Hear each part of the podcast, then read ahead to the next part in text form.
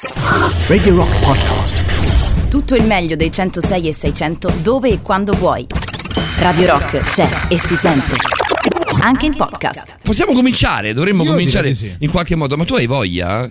Tu hai voglia di cominciare? No, tu no. Guarda, io ti, dico, ti spiego com'è la Siamo storia. stanchi. Ti spiego com'è la storia. stagione. Oggi è il tuo compleanno, è stato il tuo compleanno, È abbiamo stato festeggiato. fino a dieci minuti fa. Abbiamo festeggiato abbondantemente, ce lo possiamo dire. Io ho festeggiato da solo il tuo compleanno. Mi sembra giusto, io invece lavoravo. Tu invece lavoravi festeggiare il mio compleanno mentre io lavoravo. Bene, mi sembra giusto. A me è piaciuto, eh, sono stato bene, grazie. Sono stato Bene, bene, bene, sono stato al mare. contento. Sai che la vita è dura. Hai segnato, sì, hai lasciato segnato, poi Ho passo lasciato io. tutto a nome Calcabrina Davide. Sembra giusto. Bene, ehm, a me è piaciuto sinceramente, è stata una bella giornata. È stata una bella festa, vero? Sì, è stata una No, bella, festa, bene, bella bene. festa. Peccato che tu non ci fossi, ma, Vabbè, l'importante poi è il pensiero, no? ma sì, poi l'importante è il pensiero. Ti abbiamo pensato tanto, ti sono, ti sono soffiate le, ti sono fischiate le orecchie. Mi sono soffiate le orecchie e ho fischiato sulle candeline. Hai fischiato sulle candeline. Ho che comunque anche bel- un desiderio. Che comunque è un bel momento. Eh, sarà una serata difficile. Il desiderio non era poi particolare, era quello di poterlo festeggiare, magari un compleanno No, tanto. ma questo, questo mai, lo sai, tu sai che a te questo non tocca. Piena pandemia quello dell'anno scorso. Quest'anno Eh, due lavori. Esatto. Sono- Soltanto due Calcabrina? Eh? Eh? Soltanto due? Soltanto due legali. Due legalmente Ah, poi tutto il resto, tutto- Tutto il resto è a umma. Tutto il resto è umma umma. Ah, umma, Sì, Poi cammin facendo, come si, come si diceva un tempo. eh. Parleremo, parleremo anche di questo. Va bene, Davide Calcabrina, l'avete sentito? Purtroppo questo passa il commento, questo ci prendiamo, cari miei eh, ascoltatori di Radio Rock, i nostri ascoltatori di Radio Rock, mezzanotte e 10 minuti, 44 sono. Perché qua c'è un secondo e mezzo di differenza tra un monitor e Questa l'altro? cosa mi infastidisce da morire. No, ma io lo spacco. Eh beh. Cioè, ditelo alla produzione. Alla Strano che produzione- ancora sia intero. Diciamo alla produzione che domani ci sarà il monitor. Domani? No, aspetta, domani quando arriveranno. Ah, tipo un il quar- mo- tra un quarto d'ora deve, deve essere qui Deve tutto essere- il comparto tecnico Esatto, della radio. Esatto, comparto tecnico. Struttura. Comparto tecnico, struttura. Va bene, io sono Paolo Di Cenzo, buonanotte anche a Davide Calcabrina. Staremo insieme fino alle 3 più o meno del mattino, spero meno che più, tanto per dircela, no, con, eh, con amicizia. Ma tanto non sarà mai meno. Sarà- in genere sarà sempre più. Salutiamo l'amico Mauro Bazzucchi che ci ha lasciato.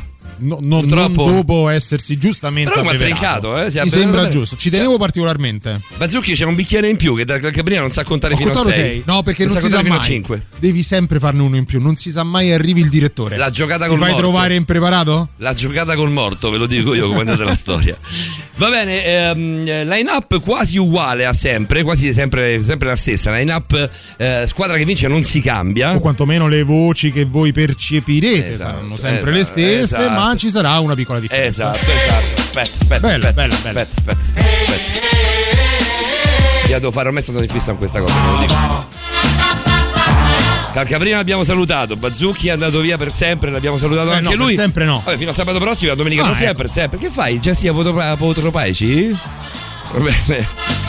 È taccatissima. Bellissima, bianchissima come al solito, bianchissima di vestito, eh, assolutamente sei Biondissima sei di biondissima.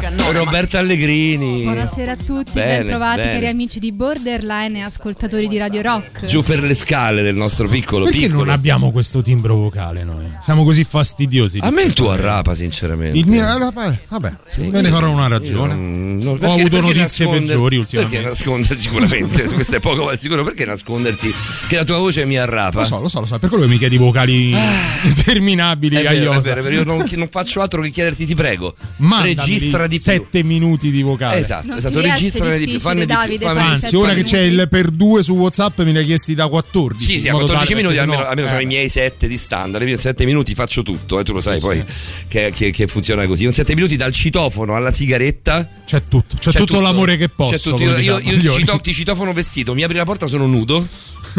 Eh? Facciamo ciò che dobbiamo fare. Sono 6 minuti e O 50. quantomeno io, faccio ciò, che, io dobbiamo devo fare. fare. Esatto, perché voi altri, insomma, cioè, l'egoismo lo dovete cominciare ad assorbire e a capire. Accendo la sigaretta e vado via 6 minuti e 58. 7 minuti, perfetto. Perfetto. Non perfetto. sporco, non, ehm, cioè sporco un po'. L'unico talk in vita tua che chiudi in tempo, pensa. Posso dire che non mangio? non mangio, non mangio. Meglio farmi non un vestito, ma anzi due. 3899 106 600 questa sera Alessandro Brunesti. Roberto Allegrini. Presente. Francesco Di Fant. Non c'è Di non Fant c'è di stasera. Fanta, non c'è di Fanta. Sta Ma- a fare la bella vita con i soldi miei e di Paolo Di Cenzo. Ma pensate. stasera, ragazzi miei, io vedo una presenza qua che aleggia, aleggia. Ale- lui Eh, aleggia, eh. Lui aleggia, eh. Vogliamo Può sentire- permetterselo, eh. Vogliamo prima sentire se c'è al telefono Patrick von Brook? Sentiamo se c'è il telefono Patrick. Abbiamo fatto, Dai. Roberta, l'hai chiamato? Hai contattato? Rigorosamente. Rigorosamente, rigorosamente. Va bene, Patrick Von Broek, questa sera apri tu, ci sei Patrick? Mi sentite? Buonasera. Buonasera a tutti. Io lo vedo anche. Ciao Patrick, ben trovato. Eh, questa tecnologia adesso. Questa Buonasera tecnologia. Davide, buonasera Paolo, buonasera Roberta e a tutti gli ascoltatori di Radio Che Rock. meraviglia, la prima puntata, signori, in cui possiamo fare crossover, Sì, quasi sì, crossover. un sacco d'argomenti. ma insieme. soprattutto c'è Von Brook in diretta, che bel momento. Sì, voglio fare un applauso a Von Brook che Facciamo un applauso. Vero, Dai, beh, beh, beh, beh, bene, bene, bene. Posso dire che sono emozionato, che erano tanti anni che non, Che non ero in radio? Quanto era. Patrick? Due anni e mezzo. Eh, sembrano pochi, ma in realtà si sentono. Due anni e mezzo? Due anni e mezzo, sì, ma è stato un breve periodo quando sono stato a NSL, poi diciamo da, della quotidianità da sei anni. Ti metto un cocciante? Hai voglia di sentire un Coach, cocciante? cocciante, Un cocciante? Certo. Eh, Guarda che questa è, secondo me ci sta tutta. Scritto coacciante. Coacciante. Oggi ragazzi è la seconda volta che mi incontro con Patrick Von Brook, basta? Cioè facciamo che Beh, cioè, oggi due volte. scavallato la mezzanotte. Anzi, Ah, ok, è vero, tecnicamente. che non c'è Salutiamo più le mascherine, eh? mascherine Meno male. all'aperto. Bene, bene, meno male. Perché mi viene un ricchi e poveri reunion? No, scusate, No, magari no. devo eh, cliccare magari per andiamo forza, no? oltre. È vero che veniamo. È Cambiamo vero. il computer di, di Cenzo. No, ma ma- cioè, No, questo computer, dopo che tengo altre Bazzucchi, cose. cioè io e te siamo quelli che mettiamo più merda in assoluto qui dentro, ma proprio merda quella vera. Dopo, dopo, la, la- dopo Bazzucchi e dopo di me, quindi chi la mattina, chi la mattina arriverà poi il sabato, la domenica mattina o il lunedì mattina, si trova un mare, un mare di melma musicale orrendo, uno storico veramente bruttissimo. Ehm, vabbè, noi dobbiamo cominciare. In realtà Prunesti Direi di c'è, sì. Prunesti ci sarà. Brunesti lo chiamiamo il presenza? No, lui no. Perché lui è no. Meneghino. No, adesso pensa in Puglia. No, non ci capisco più niente. È sceso giù in Puglia. Di gira Font- tutta l'Italia come se non ci Di fosse Fonte nulla. in Puglia. Anche Brunesti in Puglia. Saranno Pogonesti in? Puglia. Ah, però. Ah, però. Però io e te quando è che andiamo in vacanza insieme? Eh, Pure? no, non mi ci porti in vacanza? Pure quando mi sposi. Va Bene, Paolo Dicenza, quando mi sposi allora andremo in vacanza insieme. Devi fare, devi fare proprio poco, poco lo scemo, eh? Vanno a ballare Sarà dedichiamo subito Eh a questa Subito a Pronesti. Stava subito. facile, facile. elefanti, vanno a ballare in cimiteri. Va bene, messaggi a buffo 3899 106 e 600. Questa non è un intro. Questa non è un intro. No, non è un- Questa è funziona un intro così, è dell'intro. un intro dell'intro, dai. Treni, vanno Usate eh, Telegram, usate Whatsapp, ma soprattutto usate Signal. Non avete capito che è più buono degli altri? È Soprattutto meglio se dovete altri. spacciare. No, non si può dire. Puglia, puglia, puglia, tremulo come una foglia, foglia, foglia. Tieni la testa alta quando passi vicino alla gru, perché può capitare che si stacchi e venga giù.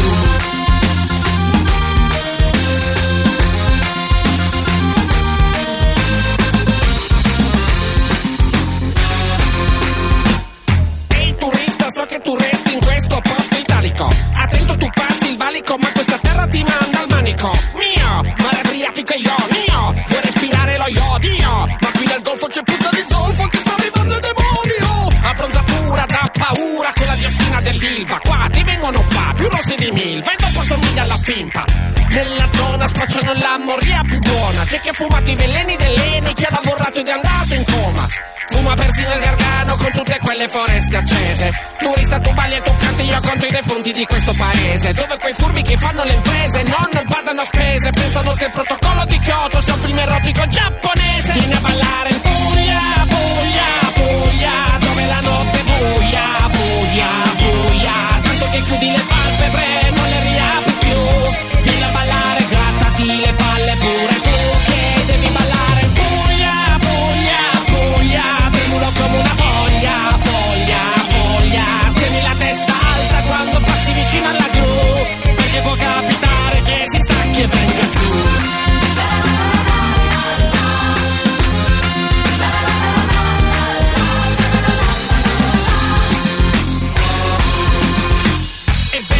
fa festa, ma la gente depressa e scarica. Ho un amico che per ammazzarsi ha dovuto farsi assumere in fabbrica. Tra un palo che cade ed un tubo che scoppia, in quella boccia s'accoppa chi sgobba. E chi non sgobba si compra la roba e si sfonda finché non ingombra la tomba.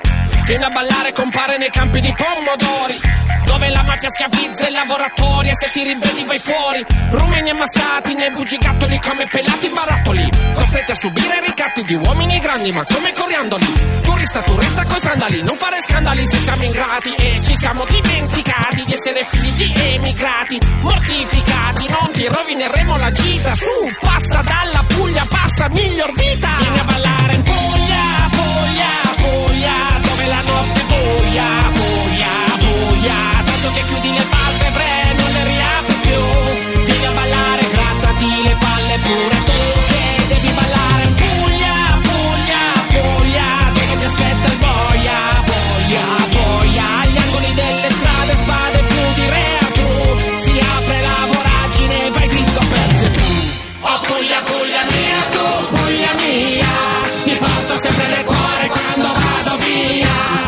Capitão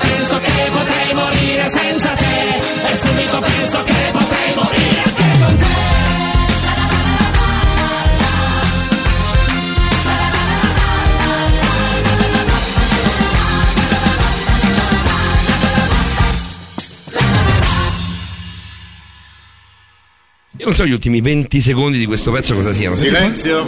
Sentiamo? Silenzio no? in aula. Eh, mi, mancava questo? Il signor Rezza Capa è accusato Ah, di no, vilipendio al turismo di massa e di infamia verso il fronte. L'imputato ha qualcosa da rettificare? No, Dora, signor giudice, sto giocando ai videogames. È giusto, è giusto, mi sembra giusto. Poi era tutto un, eh, un, segui- un susseguirsi no, di questi pezzi nel, nel disco di Caparezza, ehm, che era in realtà un, eh, tutta una storia. Sì, beh, questo, questo in particolar modo era un canto di denuncia, che era al contempo anche una canzone d'amore per quelle che, Eh beh, che sono le sue origini, che lui ama da morire, tanto che non riesce a lasciarle perché poi ha un sacco di attività benefiche sul territorio Sì, vabbè, quindi lui volendo potrebbe vivere ovunque, invece resta lì nella sua amata Puglia, tanto la ama quanto ne denuncia i lati oscuri, I lati dall'Ilva oscuri, a certo, tante altre particolarità che purtroppo Sicuramente dire, anche non appartengono storia- soltanto alla Puglia. Nella eh. storia di Luigi delle Picocche, insomma, il suo eroe. Eroe, eh, eroe, anche, sì. lì, anche lì la denuncia è abbastanza dura. Patrick Von Broek questa notte in studio con noi. Ci sei, Patrick? Assolutamente sì. Bene, Roberta Allegrini, ci sei, Robby? Facciamo il check di tutti. Davide l'avete sentito e purtroppo anche Paolo Di Cenzo l'avete sentito. 3899 106 600 arrivano già parecchi messaggi a buffo, ma noi salutiamo subito il nostro prof Alessandro Brunesti da Milano. Eh no, ti abbiamo messo viene a No, ballare in Puglia. no, allora dalla Puglia. Puglia. Come stai, Papa Prof? Ciao ragazzi, benissimo, in effetti sto in Puglia, a Giovinazzo. Ah, Giovinazzo fa rima, fa rima con eh, Milazzo. Anche con Palazzo. Con Palazzo. Mazzo. Mazzo. Fa rima con un sacco di cose. Ecco, grazie, prof. Anche con dal questo, Molo. Patrick, von Broek. Stai facendo il collegamento da? Dal Molo, che è stato Oh. ristrutturato qualche anno fa, bellissimo. Eh, dai, ma lo di Giovinazzo, ragazzi. È famosissimo. Da lì partirono chi? Sì, quelli. Loro. Quelli, quelli. per andare Là. là. Sono Ok. arrivati? No. Allora, a storia direi che il 6 ce lo meritiamo, prof. Con te di cosa parliamo dici- stasera? Dici che ce lo meritiamo, sei convinto di Lo questo? Spero, è giugno, se non lo prendiamo ora non lo prendiamo più. No, ma adesso non l'hai preso, ti voglio dare questa notizia, sei bocciato come poche volte nella tua vita. Ah, sì? Male male. Può capitare. Male malissimo. Ehm, ehm, Alessandro, stasera hai un argomento meraviglioso. Io ti guarda, non, non mi era venuto in mente. Però quando ce l'hai detto un paio di giorni fa ho detto cazzo ecco cosa mancava eh, negli argomenti di Alessandro. Questo sì che fa rima con Giovinazzo. Eh, Eh, argomento meraviglioso il tuo di questa sera, molto pericoloso. Sì, sì, sì, anche, anche un po' border se vogliamo. Eh, no? molto border. Abbiamo, abbiamo analizzato durante tutto questo anno Mm. tante cose legate all'utilizzo del digitale. Eh, oggi andiamo ad affrontare un tema un po' più spinoso che è legato a, a quelle persone che invece rifiutano la tecnologia e il digitale. Che Quindi facciamo un po' di meraviglia. riflessioni su questo. È vero che si chiamano off grid? Sì, sì, sì, assolutamente. Io ho un collega che è off grid. Però a 65, Ce ne sono a tanti. 65 anni non si vuole vaccinare e crede nelle scie chimiche. Vabbè, però non necessariamente sono tutti così. eh. Io non ho detto mica, non ho fatto mica un commento, ho detto semplicemente. ecco. Possiamo rapidamente già fare una distinzione tra quelle che sono magari delle comunità, anche Eh. delle regioni che proprio per un discorso anche geomorfologico possono permettersi di rinunciare almeno in parte al digitale e chi invece lo fa per scelta propria? Beh, eh, tra le comunità che mh, storicamente insomma, hanno rinunciato in generale alla tecnologia ci sono gli, gli Amish negli Stati Uniti, Certo. una, comuni- una comunità che ha, che ha scelto diciamo, di vivere come nel, nel 1800, anche se in realtà non rinuncia ad alcuni, a- ad alcuni Eh, elettrodomestici. hanno una Ad luce elettrica loro in realtà, no? Usano, usano la corrente elettrica gli Amish. Sì, sì, sì, sì, sì, utilizzano alcune cose che, che sono mh, fondamentali anche per garantire la loro igiene personale fondamentalmente. Quindi, Beh, anche perché ragazzi, cioè, voglio dire, non è che devi per forza andare su Pornhub tutti i giorni, però lavarti almeno sì. Esatto, quindi bisogna sempre un po' approfondire questi temi perché spesso ci sono anche dei pregiudizi no, legati a delle scelte che possono fare delle comunità che invece nel momento in cui le andiamo a approfondire ci, ci rendiamo conto magari di quelli che possono essere i rischi e anche le opportunità di scelte che a noi sembrano così, così distanti. Eh, senti Sandro, qua- quanta gente, secondo te, quanti, ogni 100 persone, diciamo una stupidaggine, torniamo in Italia, ogni 1000 persone, quanti sono off grid? Puoi dirmi anche nessuno, oppure 0,1? O magari sono 10, non Ah. so. Ma eh, in realtà oscilliamo tra il 5 e il 10%. Off grid eh, prevalentemente per, per scelta. 5-10%, 5-10% è tanta roba però, eh? Non pensavo. Sì, sì, Eh, no, sì, sì, eh, sì. sono tantissimi. Sono tanti, con- consideriamo in questa statistica anche le persone che sono off grid perché per eh, questioni di digital divide non hanno magari la possibilità di Ah, accedere alla banda ok, larga. ok, ok. Ok. Anche per un discorso di età o questa differenziazione si va sempre più a, va sempre più a scomparire? Cioè immagino gli ultra ottantenni, gli ultra settantenni. Sta andando a scomparire questa differenza, ci sono Eh, sempre certo, più si, si, persone. si, si si evoluisce per forza, si assottiglia per sempre forza. più persone di 70-80 anni che stanno utilizzando lo smartphone, ad esempio la nonna che decide di utilizzare WhatsApp perché in questo modo riesce a comunicare con i nipotini. Io ieri ero a prendere l'aperitivo a Santa Marinella con dei miei amici e c'era anche la mamma di questa nostra amica, la mamma della, della dottoressa Cristina che saluto, e lei spippolava più di noi su WhatsApp. Cioè una cosa, Mia mamma. tua mamma, tua mamma è un, è un- un dipendente di WhatsApp. E email e tutto quanto. E tutto eh, quanto. Mia madre per farmi gli auguri mi aveva mandato un tatuaggio di Peter Griffin stamattina. E mia madre ha più di 70 anni. Cioè, quindi con- su WhatsApp, diciamo. Sì, su, su- su WhatsApp. Manda i vocali. Questo sarebbe interessante. Vogliamo cominciare con le- le- a proporre un po' di, di domande ai nostri radioascoltatori? Partirei proprio da questo tema, no? Se eh, gli ultra sessantenni, settantenni, Patrick, dove andiamo? Ai 70, tu che sei Sì, uomo di mondo? Diciamo 70. Quindi se si potrebbe chiede- essere un, diciamo un, un bivio giusto.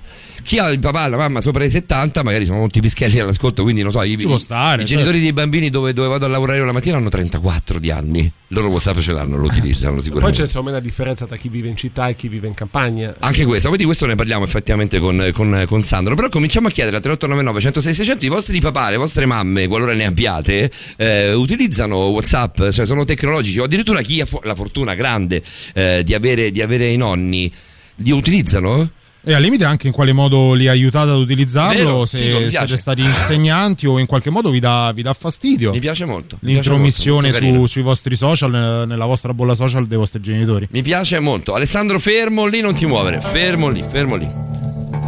Arriva Jacob Dylan, quello dei Wallflowers. Sì, lui effettivamente si chiama Dylan di cognome, è proprio il signor Dylan, il figlio di. Il figlio, il figlio. di Robert.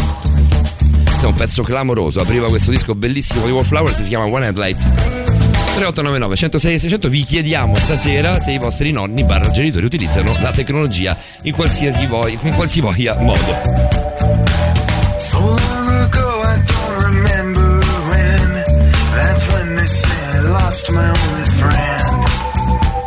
Well, they said she died easy of a broken heart disease. As I listened through the cemetery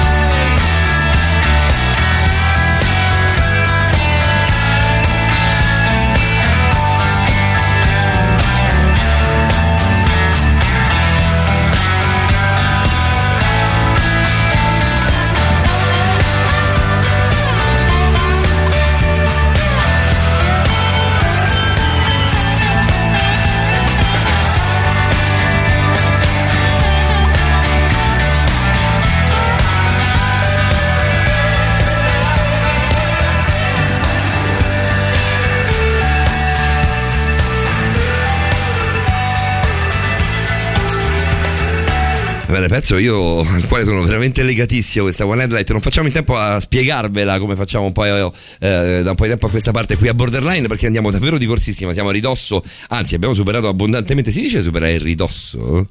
No. No, assolutamente ridosso, no. no. Siamo, perché siamo vicini, siamo al- oltre.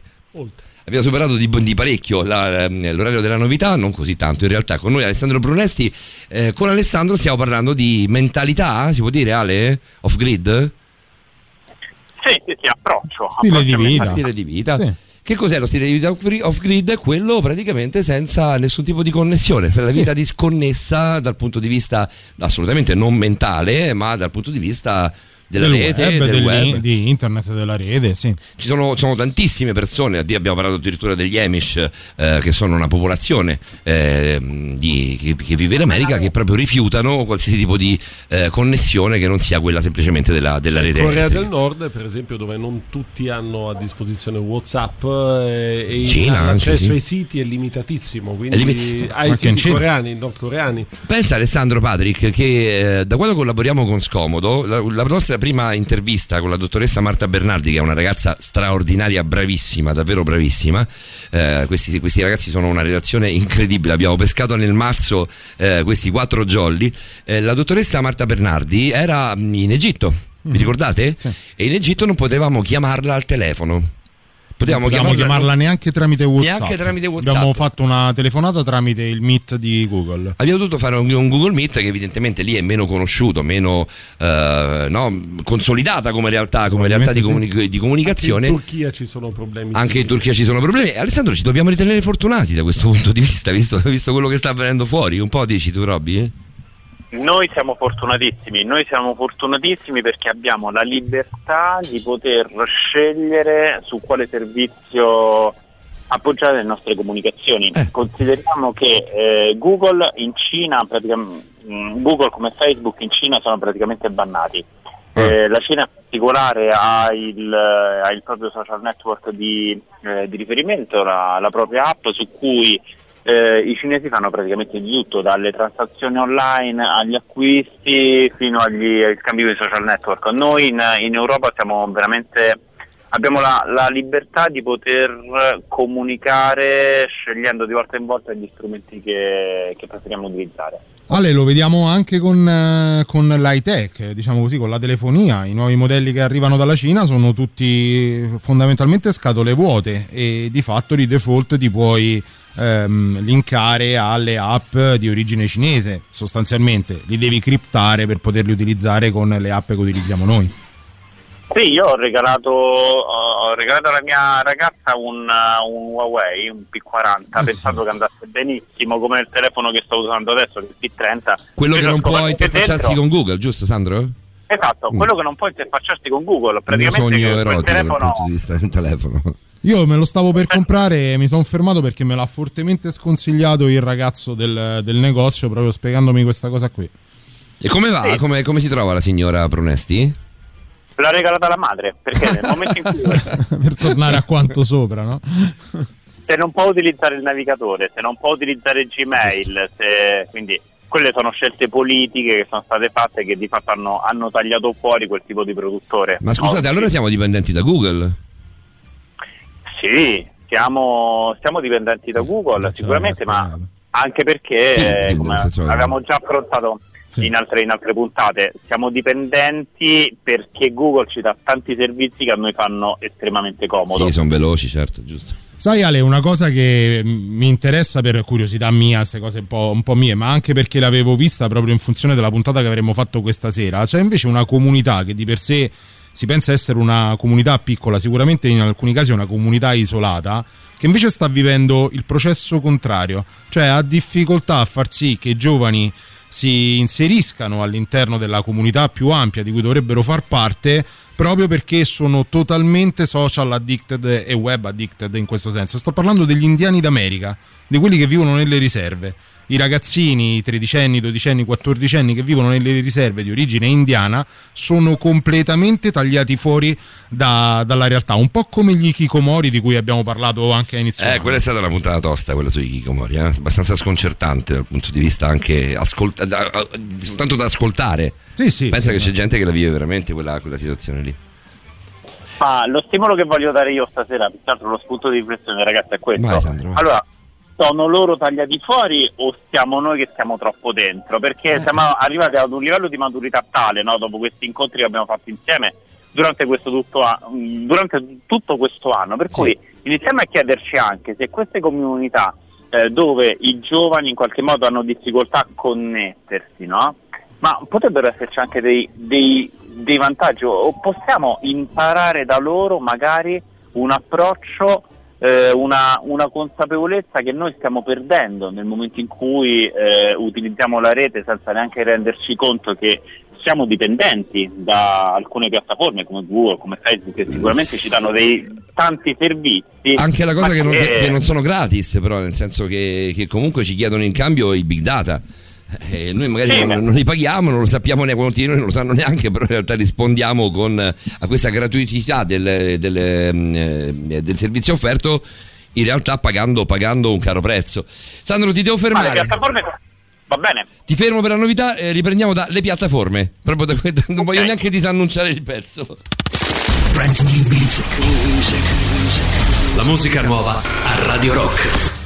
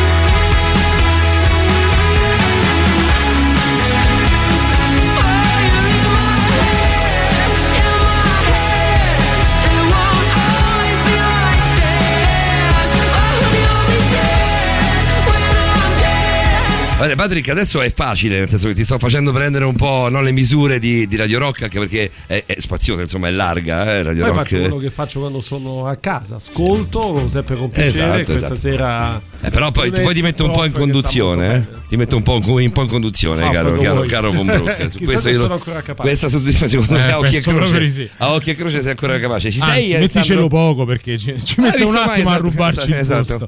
Ma non te lo consiglio più di tanto, eh, Von Brook. che- che qua, qua, qua meniamo noi, eh, qua siamo cattivi. Ah, Moccicamo, come dice, come dice boh, eh, Verratti. l'amico- Poi hai le l'amico- scarpe con la punta di ferro, ho visto stasera. Sì, stasera ho le scarpe con la punta di ferro. Le, come che si chiamano? Le cult. Le cult. Le cult. Ci sei Brunesti dalla Puglia? Ci sono, ci sono ragazzi. Eh, Progressi dalla Puglia sembra un Brunesti dalla Puglia è bellissimo. Non ho capito. È in una location pazzesca. ma Sai che non la conosco? Ah, ha mandato foto, Brunesti? Ma Non ho guardato, non ho guardato, non ho guardato. Complimenti. Eh beh, Alessandro, voglio dire, eh, anche perché quest'anno è, stato, è stata un'annata, Alessandro, per te. Lo vogliamo dire eh? che è stata un'annata tosta per te, Sandro? Porca miseria. Eh? Poi piena, piena di, bel- di Come belle disse cose. Ligabue, il bello deve ancora venire. Il bello deve caro. ancora venire, ma be- piena di belle cose. Hai cambiato lavoro, hai cambiato città, Brunesti. Eh, hai, cambiato, Eh sì. hai cambiato anche futuro, visto che, Eh visto sì, che sei. in sei mesi, in sei mesi mi è cambiata la vita praticamente, quindi tante novità. Diciamoci, ci possiamo dire che ti abbiamo portato un po' di fortuna noi di Borderline e di Radio Rock. Ma quello è sicuro, ragazzi. Bene, bene, sono contento, sono contento. Facciamo un po' di saluti a Facciamo chi ci ha già giro, scritto. dai, dai. Sì, salutiamo Gabriele, salutiamo Flavia. Ciao Flavia, buonanotte Ciao, Flavia. cari. Eh, c'è il vocale di Daniele, quello lo mandi Adesso tu lo appena ho finito. Ciao belli, ciao e un saluto con un abbraccio al mio Magic Coach, ci scrive Ada. Io ho solo mia suocera over 70. È super digitale, non gli devo insegnare nulla.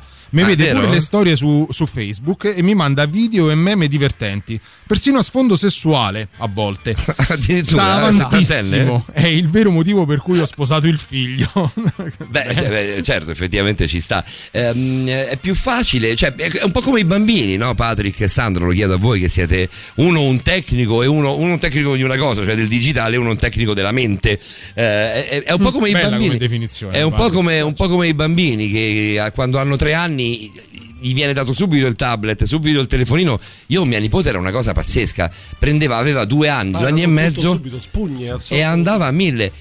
Il- la persona anziana perché si interessa tanto alla tecnologia? Perché pensa che poi magari non riesce a stare appresso. Ah, Io avevo il mio padrino che purtroppo, che purtroppo è morto, che ha prodotto tra l'altro anche un film abbastanza importante che è Il Marchese del Grillo. Ah, beh, nulla proprio, un filmetto così, una- E un lui blockbuster. Era su Facebook prima di me. Cioè, eh, lui è morto un paio d'anni fa, eh, Marco Tamburella, e e lui sapeva tutto in anticipo. Secondo me è un discorso proprio di approccio mentale. Se tu sei curioso, qualsiasi cosa nuova ti ci fiondi. Se sei un po' più timoroso, tendi a guardare con sospetto la novità, anche Eh sì. tecnologica. È solo, è solo un approccio mentale, Alessandro, da un tecnico all'altro? O è una Non necessità? solo un approccio. Non solo un approccio mentale, c'è da dire che è la tecnologia stessa che, che agevola le persone che hanno questo tipo di approccio mentale. In che Vero. senso? Eh, le icone. Le icone. Quando noi utilizziamo uno smartphone ci sono delle icone che sono molto più semplici da utilizzare per una persona anche È anziana. vero, è vero, avevo rispetto a pensato quella-. Eh, pensiamo alla differenza. La nostra nonna, mettiamola davanti a un computer con una tastiera e un mouse e diciamogli, chiediamogli di inviare un messaggio. E poi mettiamola davanti a uno smartphone e chiediamogli di fare lo stessa- la stessa cosa. Con lo smartphone ce la Le fa, icone? le icone la- l'aiutano, Basta l'accompagnano. certo. l'icona del, del messaggino, la bustina da certo, lì. certo, la- L'intuitività. Esatto. Certo, l'immediatezza, nel senso che non devi neanche muovere il mouse. Il mouse era, era un po' una barriera. Io ricordo anche mio papà, buonanima, anche lui era un po' restio. Poi dopo era diventato bravo perché comunque per necessità anche professionali.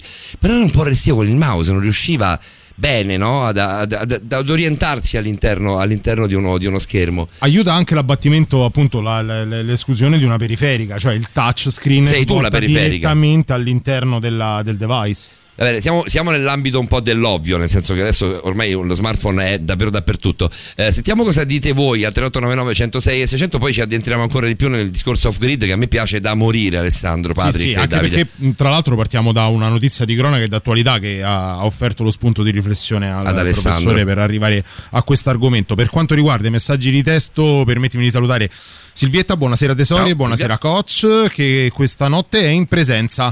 Mamma usa Whatsapp, ma è un po' lenta a scrivere ed ogni tanto chiede a me di farlo. Oppure, dopo 5 minuti che prova a scrivere, invia il messaggio con qualche parola storpiata. Però, sta succede anche a noi, eh? Quello succede anche a noi. Ah, sì, soprattutto a te ovviamente perché vai sempre di Io faccio, io faccio solo vocali. Con, fe- appunto, con Facebook invece Lunghi, esatto. ha qualche difficoltà, alcune cose le ha capite ed apprese, per altre credo non ci sia speranza, ma la sua generazione non è cresciuta a contatto con la tecnologia come noi, quindi comprendo la difficoltà nell'apprendere certi meccanismi, mentre invece c'era John che poi ci manda anche un vocale. Sì, adesso, adesso li mandiamo tutti i vocali. Ciao ragazzi, io uso come smartphone Google Pixel 3a XL. Per Ah. me hai parlato tipo arabo, però credo che eh, per, per- per Alessandro, Per Alessandro in qualche modo qualcosa di familiare tu l'abbia detta, Ale. È, un- è uno smartphone di. Che, Google che è Android usa? Che, che tipo di smartphone è Ale? Android, Android. Ok. Android è il sistema operativo di Google. Sì, sì, no, infatti sì, no, non, non capivo che tipo di, di marca fosse. Sandro, abbiamo un po' di, di vocali, anche, anche di saluti, anche dalla Spagna, soprattutto per te, Patrick. Facciamo così: super classico ti dice non bene, ma stra benissimo. In realtà comincia a dirvi bene un po' a tutti. Prima era soltanto Francesco, poi anche Patrick, eh, adesso, adesso anche gli altri opinionisti. Insomma, anche a te, Francesco, dice davvero molto bene. Lui è Jimi Hendrix e questa è la sua All Along the Watchtower. Radio Rock, super classico.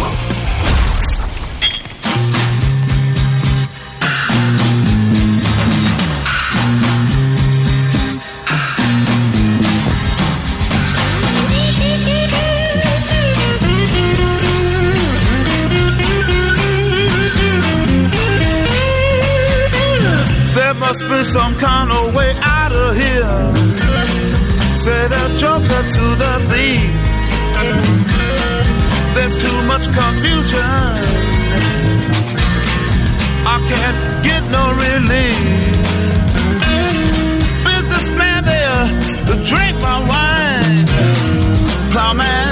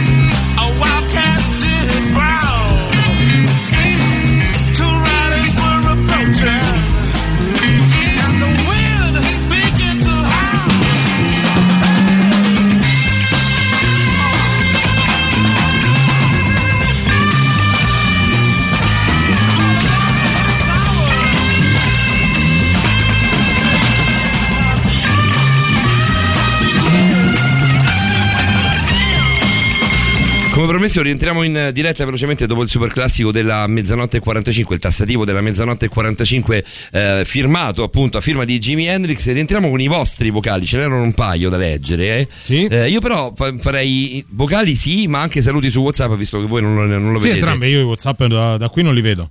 Felicidades Davide. Anna. E poi? che Grazie, differenza Anna. ascoltare Patrick dal vivo? La sua voce trasmette molto di più. Però... Eh, che sì. stile, eh. Che sti- Gracias, così proprio alla spagnola. eh? Vedi che quaglione, Però- eh, Rui eh, Patrizio, quaglione, appena quaglione. diventato portiere da Roma. Ha fatto subito il quaglione, ha fatto il subito quaglione. Ma ha firmato veramente con la Roma? Ma non eh, è vero. sembra, sembra roba di dettagli. Sarà, sarà più forte di Paolo Lopez questo qui. Beh, insomma, prende gol dal centro della porta a 30 metri, non è da tutti, però. Oddio, però non so qua. No, no, vabbè, per-. Vabbè, erede di. Paolo Lopez. Comunque il portiere campione voluto- d'Europa in carica, eh, non Eh, è proprio l'ultimo arrivato. insomma. Quanti anni ha? 32? Due. 31, 32. Con noi Alessandro Pronesti. Sandro, ti va se ascoltiamo un po' di vocali? Sì, sì, sentiamo. Ok, aspetta che andiamo su, eh, su Telegram e cominciamo da Daniele. Sì, vai Dani, vai. Buonasera ragazzuoli, ben trovati. Saluto a tutti, a Robertina, Davide, Paolo e anche al grande Patrick. Ciao Dani. A quanto ho capito torna in radio dopo un po' di anni. Quindi Eh, un paio, Bentornato. Buonasera, io sto tornando a casa da un compleanno in condizioni boh, Eh, occhio però. legali, se si può dire così. E niente, vabbè, dai. Buona serata, buona diretta e un abbraccio. Vabbè, a Daniele, come a tutti gli altri, chiediamo di andare piano, di stare Sì, attento. manda un messaggio quando arrivi, manda come dice, quando dice mamma. Però Dani ti chiediamo se hai qualcuno in casa, in famiglia o vicino, perché no, insomma, anche, anche il tuo vicino di casa, perché no? Io parlo, parlo molto con i miei vicini di casa, parlo parecchio con i miei vicini di casa. Ecco perché Eh, lo sfrattano adesso. Sì, sì, esatto, è perché, è per Loro questo non rispondono, ma da lui gli parla molto. Se avete insomma qualcuno vicino che ha un- una settantina o più anni, anche poi ne puoi avere anche 99, anche 100, perché no, insomma, ehm, eh, se questo qualcuno a cui pensate o che avete vicino ehm, è avvezzo all'utilizzo magari anche soltanto di WhatsApp o di Telegram o di Signal, perché no? Possiamo dirlo che Signal è il nostro nuovo figlio. Io Signal, ad esempio, non lo utilizzo. Neanche io, cioè, l'ho scoperto qui, poi c'è stata la puntata di Report che però ci ha aperto gli occhi su Signal, che è il, è- è il, ehm, eh, social network, lo vogliamo chiamare il social, il- con la comunicazione, il formato di comunicazione più sicuro. Io lo uso da tantissimi anni, almeno, almeno dal 2016. Whatsapp, io e Roberta l'abbiamo usato di brutto oggi, caro Alessandro Pronesti. L'abbiamo usato, lo usiamo sempre perché ci messaggiamo tanto, ma oggi l'abbiamo usato perché a Davide dobbiamo dare in diretta una cosa. Ma che siete pazzi? Cioè, non, c'entra un, non c'entra un cazzo con il resto della trasmissione, lo so, però dobbiamo farlo in diretta perché siamo una grande famiglia. No. E quindi. Vabbè, ma devo descriverlo? Sì, certo. Cioè, Allora, se vuoi, sì. 27, 27 giugno 2021, buon compleanno Davide, ti amiamo. Su Ro- questo io, io su questo mi sono dissociato subito, è ovvio. eh. No, la tua è proprio passione. Mia- mia- per, me, per me è soltanto sesso. Ah, è solo sesso. Ci Non speravo. c'è sesso sai. senza amore. Non c'è sesso. Però senza questo, Federico, tu. Paolo, Laura, Simone, Claudia, Lele ed Eleonora. Ah, vedi che figata. Bravi. Visto che ti Bravi, alleni tanto, bravi, visto che sei così bravi, giovane. bravi. un bel buono in un eh, negozio molto famoso. Ti hanno diciamo. fatto un buono. Che vuol dire, Davide, che ti hanno fatto un No, buono? no, Va no, no, no, no, no, non diciamo la marca della la catena, insomma, però è un negozio di sport molto famoso in Italia. Speriamo- speriamo grazie, ti faccia grazie, piacere. mi avete fatto emozionare, l'avete fatto in diretta, siete dei bastardi, ma vi voglio Anche bene. questo, Sandro, il poter comprare un buono in diretta. Cioè, Davide si allena e quindi noi andiamo ad una catena di negozi sportivi, compriamo un buono online. Cioè, nessuno di noi è andato fisicamente lì. È cambiato tanto. È cambiato tutto, è cambiato tutto. Consideriamo anche, anche la, la facilità con cui anch'io posso collegarmi con voi, no? Lo facciamo telefonicamente. Ma eh, oggi, oggi internet ci consente di fare acquisto online, ci consente di viaggiare senza spostarci fisicamente. Eh, le- I confini si sono assolutamente abbattuti. C'è una Eh, pubblicità, Alessandro, adesso senza fare il nome. Vabbè, ma sì, perché no? Facciamolo, che è quella di Eolo, eh, che comunque è una, una di queste compagnie che trasmettono soltanto, che veicolano soltanto eh, internet praticamente. Lo slogan di Eolo, la pubblicità in sé di Eolo è bellissima perché ti dice hai sempre vissuto in un paesino, ti hanno sempre detto che per diventare bravo dovevi andare qui, si sente il rumore della città. Ok? Cioè, però tu adesso con, con questa compagnia lo puoi fare anche da qui, si sente il rumore degli uccellini. Che in realtà eh, arriva, arriva fortissima come, come- come immagine, come, no? Giusto? Tu immagina solo un attimo se ci fosse stato il lockdown negli anni 80 o 70. Pensa. Cioè, noi siamo riusciti, no, a vivere, a sopravvivere un lockdown difficilissimo grazie a ordinare online, a televisione, No, beh, sarebbe stata- Prime, internet, eccetera, eccetera. Acquistare cose online negli anni 80 avevi due canali, eh, sei canali televisivi e ti fermavi lì. Io un altro mese di lockdown e finivo Netflix, ma proprio finivo Sì, il proprio lo catalogo. squai- arrivavi al cartone proprio. Veramente, si non sapevo più tempo. cosa fare, ma ha Eppure salvato la tante vita. persone lo hanno fatto non online. Non Conosco online, una proprio famiglia in. Austria che ha scelto proprio per principio di non avere nessun mezzo, eh, soprattutto per i figli fino a 14 anni, internet, social e io tutto su questo, quanto. sai? Sono completamente diversi da tutti gli altri bambini. Tu Alessandro, sei, visto, che, sei, visto che la tua signora, come si chiama la signora Ale che non ricordo? Francesca. Francesca, Francesca, visto che la signora Francesca è in dolce attesa, avresti un'idea di, cosa, di come comportarti con, con il tuo nascituro? Cosa faresti se ce l'avessi lì adesso? Ah, sarebbe totalmente nerd il figlio Sarebbe di- un nerdone, dici? Ah. Sarebbe un super Allora, nerd? Sicuramente sarebbe un super nerd, però cercherei di bilanciare questa cosa. Ad esempio, una cosa di cui già sto parlando con Francesca è farla giocare con eh, i giochi di legno. I giocattoli Ah, di certo, legno. quelli della città del sole, ad esempio. Sì, sì, sì, quindi cercare di bilanciare la, la parte diciamo, digitale con la fisicità di alcune esperienze che necessariamente secondo me continueranno ad essere importanti perché sono quelle che poi con le quali abbiamo, siamo cresciuti anche noi. Ale, ti posso, ti posso fermare soltanto per un pezzo che abbiamo finito il nostro tempo a disposizione, poi torniamo e facciamo tutto te? Certo, fermo, fermo, fermo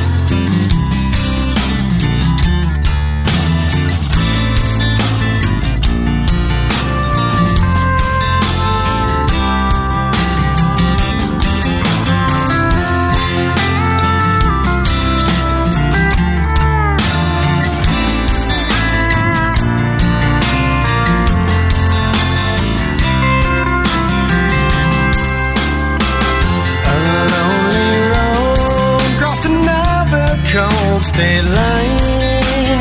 Miles away from those I love, up is hard to find. While I recall the words you spoke to me, can't help but wish that I was there, and where I'd love to be.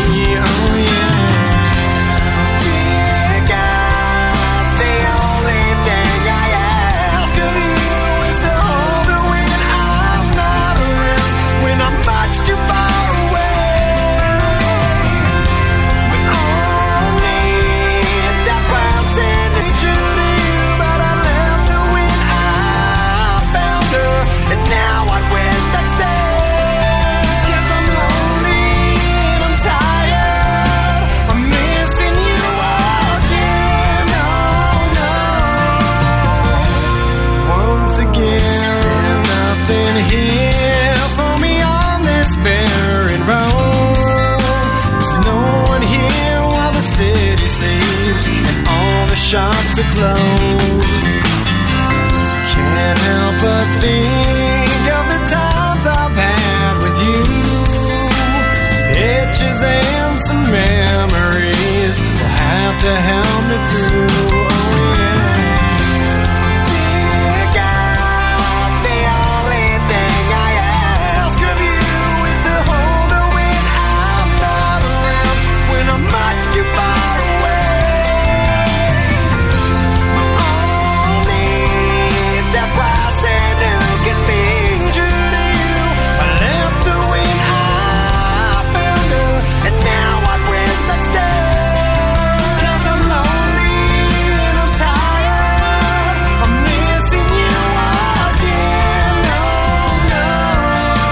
Ballatona, ballatona qui su, su Radio Rock, loro sono gli Avenged Sevenfold, questa era Dear God, un pezzo eh, al quale anche, anche- anche in questo caso sono abbastanza legato, non so perché stasera sono così eh, commemorativo con me stesso. Non lo so, sei particolarmente romantico Siamo partiti, siamo partiti un po' romantici, magari un altro paio di ballatone ci stanno bene, mi sta venendo una dei Deep Purple che veramente adoro. Sì, ma dobbiamo Eh, sbrigarci dobbiamo a tornare sbrigarci. da- dal prof. Ci sono anche un sacco di messaggi. Tutto questo dopo la novità. Niente di più Killers. facile. Frank New Music. La musica nuova a Radio Rock.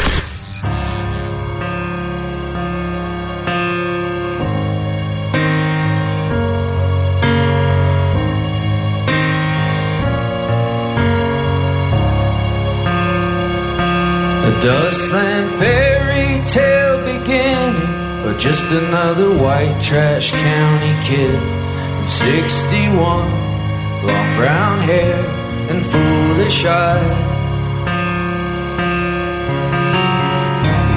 Just like you'd want him to, some kind of slick chrome American prince.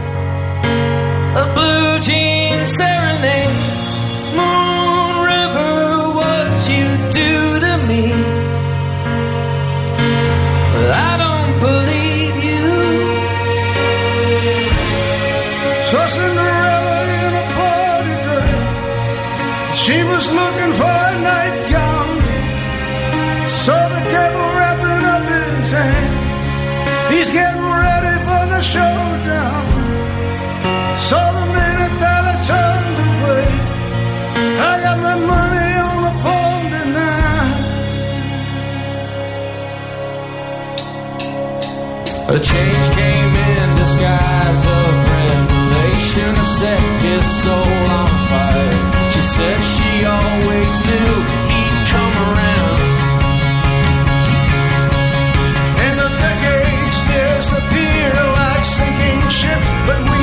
persevere. God gives us hope, but we still fear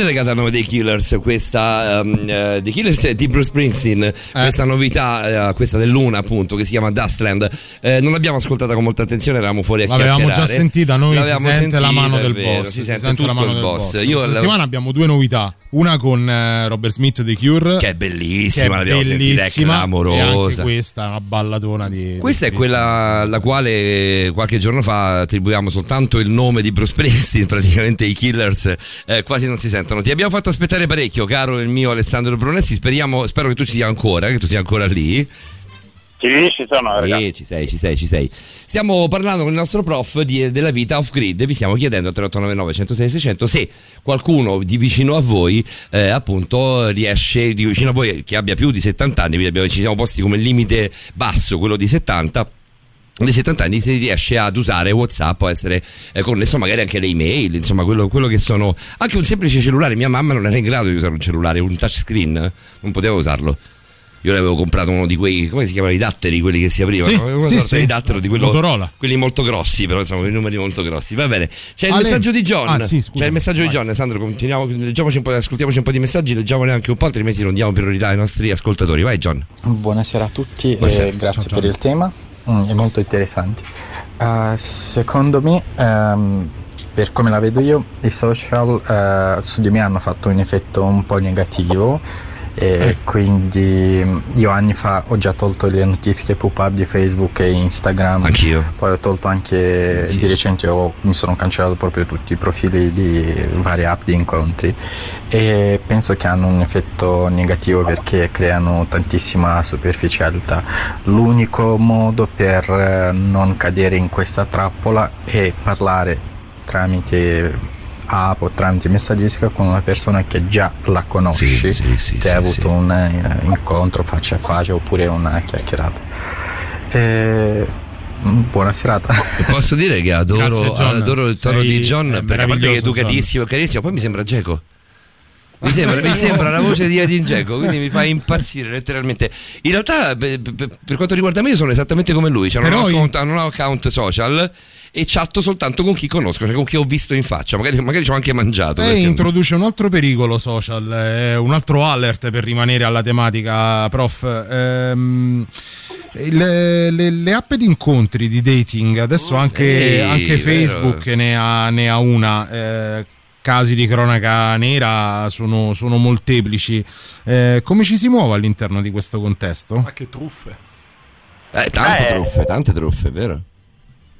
Di dating eh, vale il, il discorso legato anche all'utilizzo degli altri social network, nel senso che mh, bisogna stare attenti ehm, e consapevoli dei rischi che si corrono. Se si decide di fare dating attraverso un'app come può essere ad esempio Tinder, giusto per citarne una di quelle più famose, eh, prima di eh, scambiarsi il numero di telefono è necessario insomma mh, fare un, un po' di chat con, con la persona eh, che si trova dall'altra parte per eh, sincerarsi di quelle che possono essere ehm, diciamo, le, le- le sue, le sue intenzioni fondamentalmente. Quindi dare subito il proprio numero di telefono. Sandro? Sandro?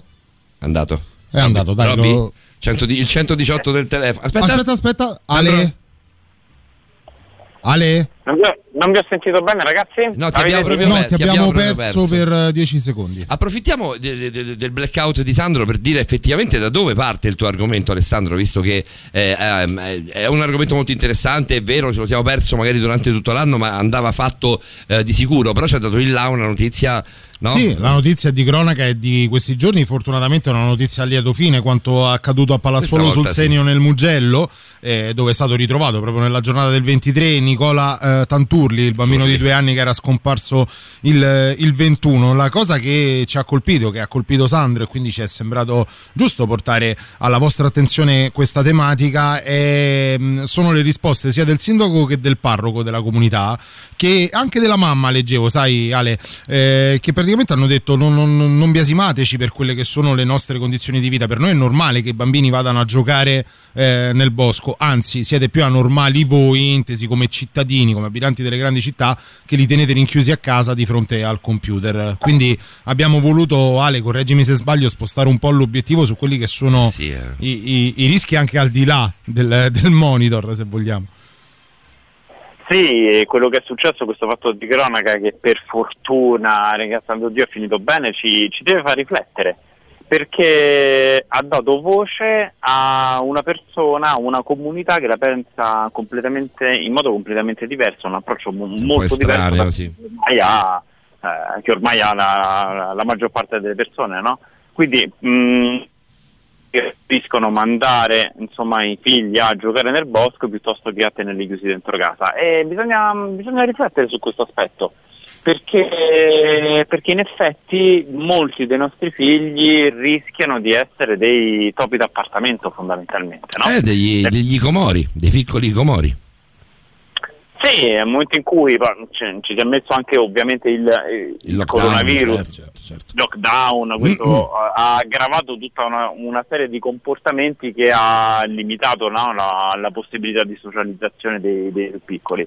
Però è, è interessante riflettere su come, eh, su come mh, sia forse necessario eh, arrivare a stabilire dei, dei limiti eh, oltre il quale eh, forse è meglio che i nostri, i nostri figli mm, prendano un pallone e vadano a, a giocare fuori piuttosto che a farlo sulla PlayStation. Sandro, abbiamo tantissimi messaggi anche su WhatsApp, Adrarian, Manuel, eh, Vanna, veramente tantissimi. Io vi chiedo di aspettare Sono Ada e Marco anche su Ada e Telegram. Marco di là su Telegram, sono- siete tantissimi, è difficile starvi dietro. Stasera abbiamo un argomento, immagino, eh, che, vi- che faccia molta presa su di voi, così come ha fatto su di noi.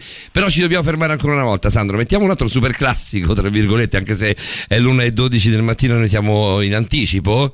Mettiamo Under the Bridge dei Red Hot. eh, dai, che, ogni che ogni tanto ci sta bene. Altra ballatona, stasera sono da pomicio proprio. Siamo Sì. da pomicio. Siamo da Anche Anthony Kiddis. eh, lui proprio sì, eh. Anche da scorti con lui se vai a guardare. Eh, lui ne ha fatte.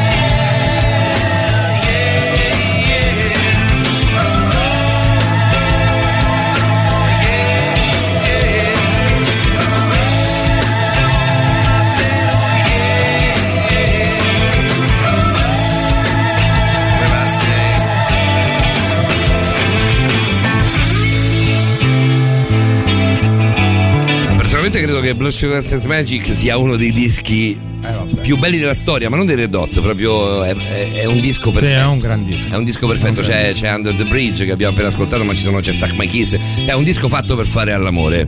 Un po' per scopare un po' per fare all'amore. No, No, cioè, sai che c'è tutte quel, due, lo, sì. lo metti su e ti fai una bella scopata, lo metti su e fai anche l'amore bene. Eh, è bello, Comunque è bello, è un grande su. disco. Comunque, non, comunque lo metti su.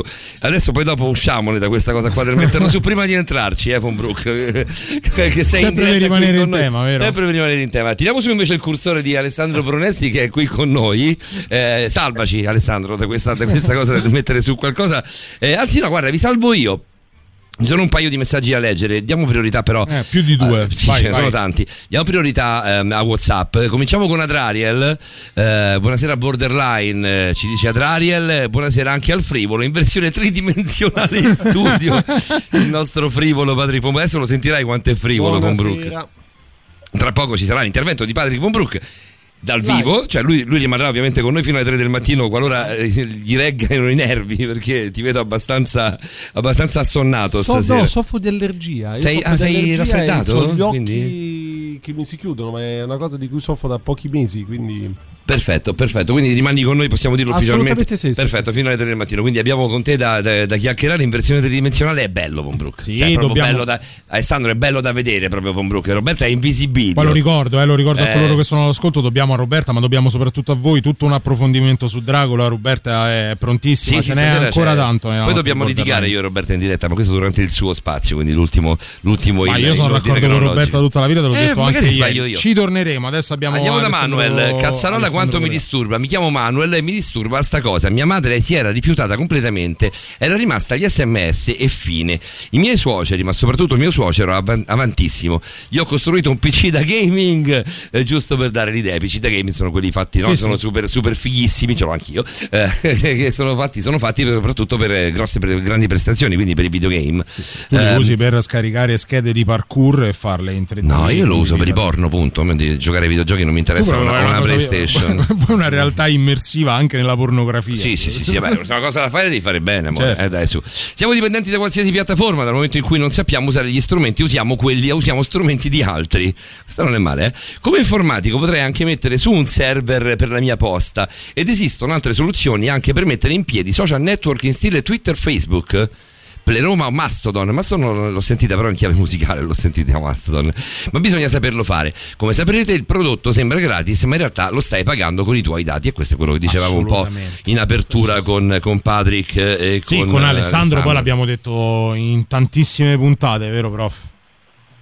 Sì, consideriamo che in questo secolo la ricchezza è data dai dati, mentre nel Novecento la ricchezza è stata data dall'energia, in particolare dal petrolio. Quindi viviamo nell'epoca in cui i dati sono il nuovo oro.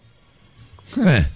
Beh, c'era, c'era, una- una- lì, c'era un approfondimento forse proprio di Ranucci, no? di Sigfrido Ranucci, di, eh, sul- no, eh, di, mh, di Purgatori su Atlantide, Ah. in cui appunto Purgatori quando lo sentimmo noi un paio d'anni fa, lo sentimmo proprio, lo sentimmo con Cadizione, ma eh, lo sentimmo proprio su questo, cioè sul, sul nuovo oro che sono proprio i big data.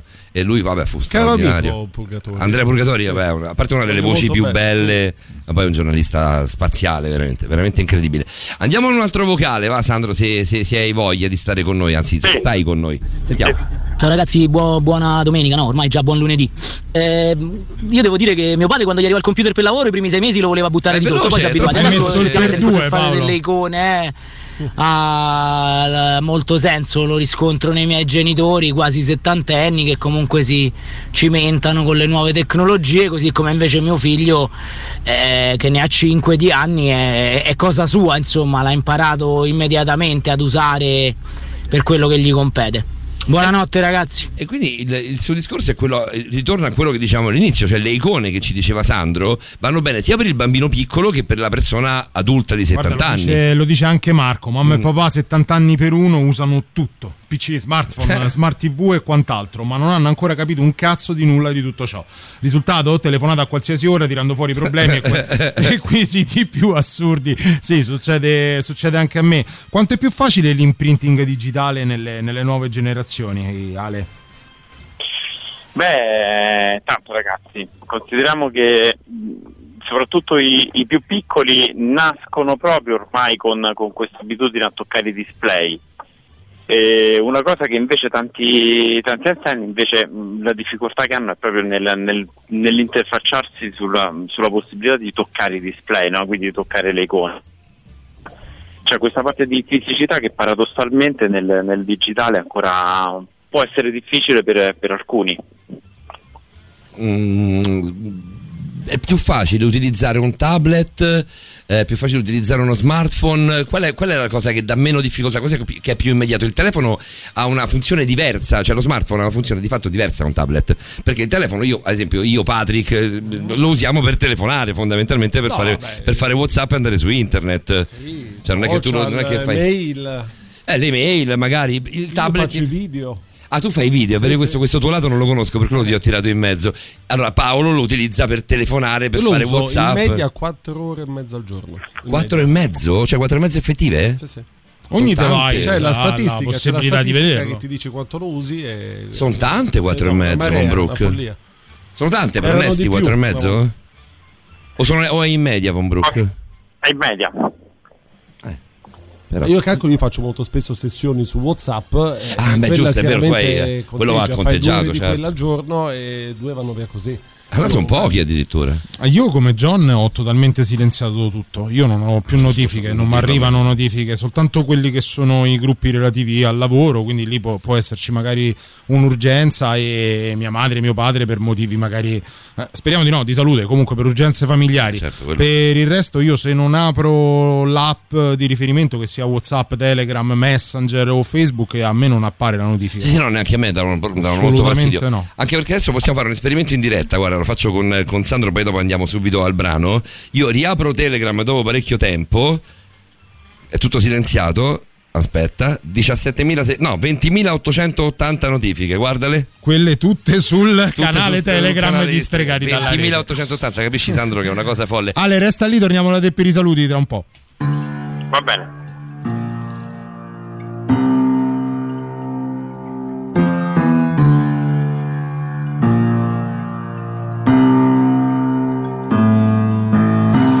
Need a big God, big enough to hold your love.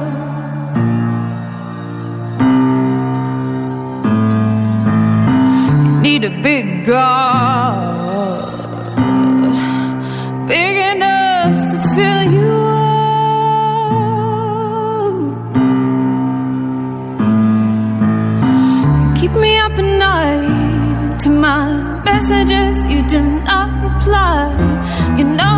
like you the most. The best of the best and the worst of the worst. Well, you can never know the places that I go. I still like you the most. You'll always be my favorite ghost.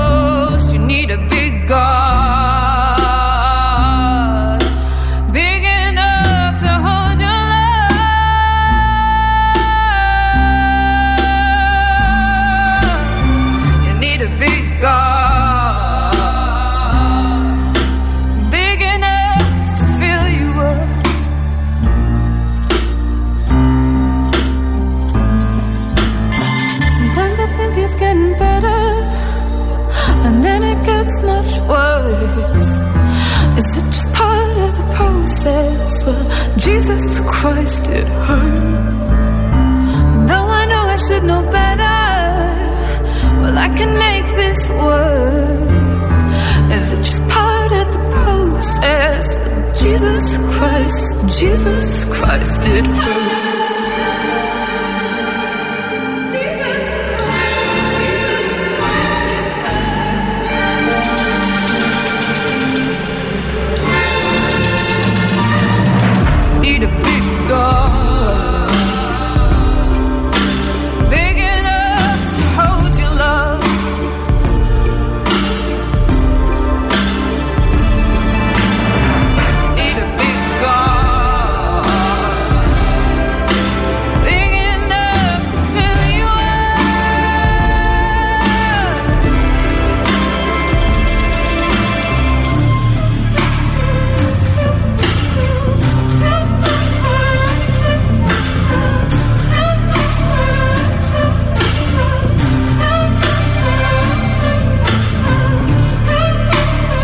Questa è Florence and the Machine, questa meravigliosa Big God. Eh, volevo andare su, su un'altra ballatona, ma poi ho pe- ho pensato che era troppo da pomice, troppo, da, Eh, troppo, troppo questa- piaciona. così. questa- Questa è così, questa è da carezze, dai, mettiamola Guarda così. che questa non è tenera sta canzone, se vai a livello testuale. A livello eh. testuale è una Non pezza, è, una affatto pezza in testa, ma scherzi. Però è più da. Cioè, se, se- se mettiamo come, come- come, come chiave di lettura eh, soltanto, soltanto lo scortico, il povicio, il far l'amore. Sì, la ritmica eh, si presta. Sì, certo, sì, la certo, grammatica, la grammatica è quella lì. Alessandro Brunesti con noi ancora per qualche minuto, tra poco ci saluteremo. Alessandro, che farai domani? Roba di mare tutto il giorno e poi niente? Te lo meriti, eh? Domani, domani mare tutto il giorno. Bravo, bravo, ottimo. Ci hai già mandato una, una foto che ci ha fatto rosicare tantissimo nella chat di Borderline, che veramente sei in un posto fantastico. Ragazzi, la goditelo. Puglia, la Puglia, fermi tutti.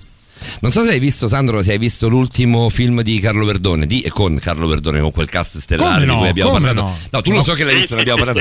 E le location lì sono pazzesche, sono tutte in Puglia. Eh sì, tutto è Salento. Tutto, Salento. Beh, Salento, insomma, è una parte importante della Sì, Puglia. no, beh, la, la Puglia, sai, è Gargano, Salento, Sì, sì, sostanzialmente sì, è divisa. Assolutamente. Beh, poi da un romano che si è trasferito in Lombardia quest'inverno, Povero. eh, bisogno di mare era parecchio. Quando verrai a trovarci qui in studio, perché verrai a trovarci qui in studio molto presto, Sandro, ti chiederemo di tutto su come è andato il tuo trasferimento. Per telefono non hai mai avuto il coraggio di farlo, sinceramente, quando eri a Milano. No, più che altro mi hai detto che tornerai nel mese di luglio, eh, se ho capito bene, comunque almeno un paio di, di giorni a Roma. Ho capito male, Ale?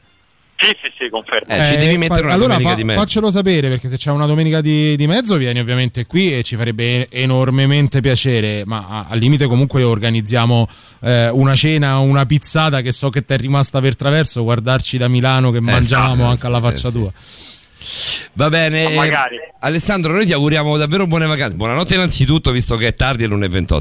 E poi ti auguriamo buone vacanze a te e alla signora Francesca. Quanti siete? Grazie, siete grazie con amici? Siete da soli? Con chi siete? Fammi fare un po' di Siamo, familiari di siamo con una coppia di amici, Perfetto. la faccio salutare. Dai, Ciao. faccela salutare. ciao Francesca Buonasera, Ciao. dottoressa Francesca. Scusaci se ogni tanto te lo teniamo fino a tardi, eh? te, lo, te lo rapiamo fino a. Perdono, vi perdono, mi siete troppo simpatici. Grazie, Francesca. Francesca posso andare sul gossip sai che Francesca ha un passato da speaker radiofonica Vero, ma è una bella voce, la sento, Eh, bella è voce vero, una bella squillante. voce. Dito, ma tu sei romana, Grazie Francesca? ragazzi, ormai fa, parte, ormai fa parte del passato, però è sempre bello sentirselo dire. Ma non sei romana neanche un po', cioè sei meneghina allo stato puro tu. No, no, io sono pugliese allo stato puro. Pugliese, ma lo sai che mi è successo un sacco di volte di scambiare milanesi con pugliesi? eh questo perché hai un buon udito Dipende, Certo. dipende dall'ora. Dipende, Eh, allora dipende anche da- dal tasso alcolico. Sì, sì, Dipende è come scambiare una spigola con filetto praticamente. Esatto, è No, successo anche quello, cosa. secondo me. France- Francesca, buonanotte, Grazie. è stato un piacere sentirti a te. Il bacio, Vero, bella, bella sorpresa. il bacio va doppio per ovvi motivi. Un saluto anche al prof. Grazie. Buonanotte ragazzi. Ciao Sandro, Grazie. divertiti, riposati, il meritato riposo è davvero mai, mai, mai aggettivo fu migliore di questo perché Sandro è veramente distrutto quest'anno. Va bene, ciao Sandro, ci sentiamo Grazie. presto. Ciao. ciao, ciao, ciao, ciao, ciao. Carini loro, eh? eh loro, Carini, loro alla, loro alla- alla grande. Io ho proprio, avuto la possibilità di Proprio incontrarli. meneghina. Eh? Lei è proprio meneghina. Sai che mi succede un sacco di volte, con i pugliesi mi succede, eh? Di scambiarli per qualcuno del nord. Non, non riesco a riconoscerlo al 100%. Abbiamo degli argomenti di cui parlare, Paolo. Abbiamo sì, quanti Ma ne vuoi? quanti ne vuoi? Ma Mi meraviglio sono- di te in qualità di mental coach. Che ti- Eh, no, ma questo, questo elemento mi mancava. Argomento di studio io sono, caro. Cioè, tu con me diventi un coach più forte.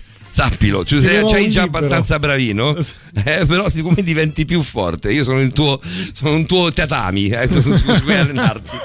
Va bene, l'una e mezzo, tra poco proviamo a chiamare l'amico Patrick von Brook, vediamo se lo troviamo. Vediamo se lo troviamo ancora sveglio a Vediamo quest'ora. se lo troviamo, Senza speriamo. auricolare. Senza auricolare, esatto. Speriamo che abbia messo da parte quegli auricolaracci maledetti che ci fanno tanto impazzire ogni domenica. Eh, scherzi a parte, la novità e poi Patrick. Brand new music. La musica nuova a Radio Rock. Oggi mi è volato il tempo, è passato nel silenzio di un riposo privo di sensi di colpa, in un passivo stato di resa al caos. Oggi non è stato il giorno in cui ho dimostrato di valere quel potenziale che dicono loro. Capita, capita, capita, non è stato oggi che ho dato fuoco a tutto. Non è oggi che mi sono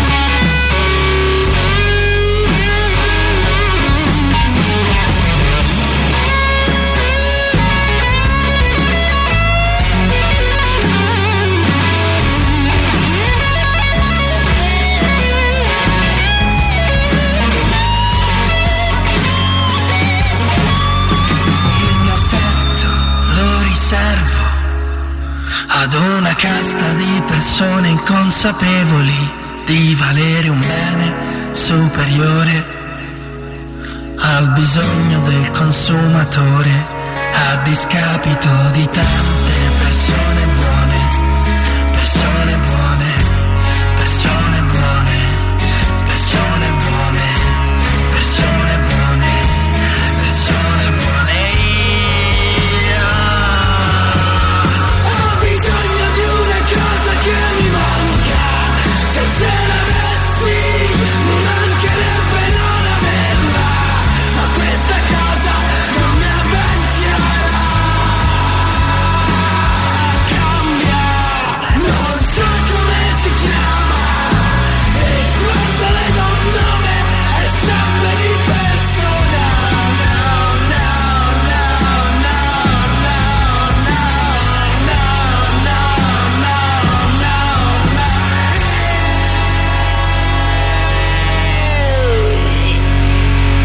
ci è capitato la stesso, stessa novità di ieri, questa cosa di, quella cosa delle larve. Ieri abbiamo un po' scherzato, l'abbiamo un po' perculeggiati, insomma. Ma lo sai che riascoltandola, Davide? È Non è male, a livello musicale non è male, devo dare più attenzione alla parte testuale, che poi è una cosa che è Eh, quello ingannevole perché di fatto è una cosa che tendiamo a fare di più con le canzoni italiane, come è normale che sia.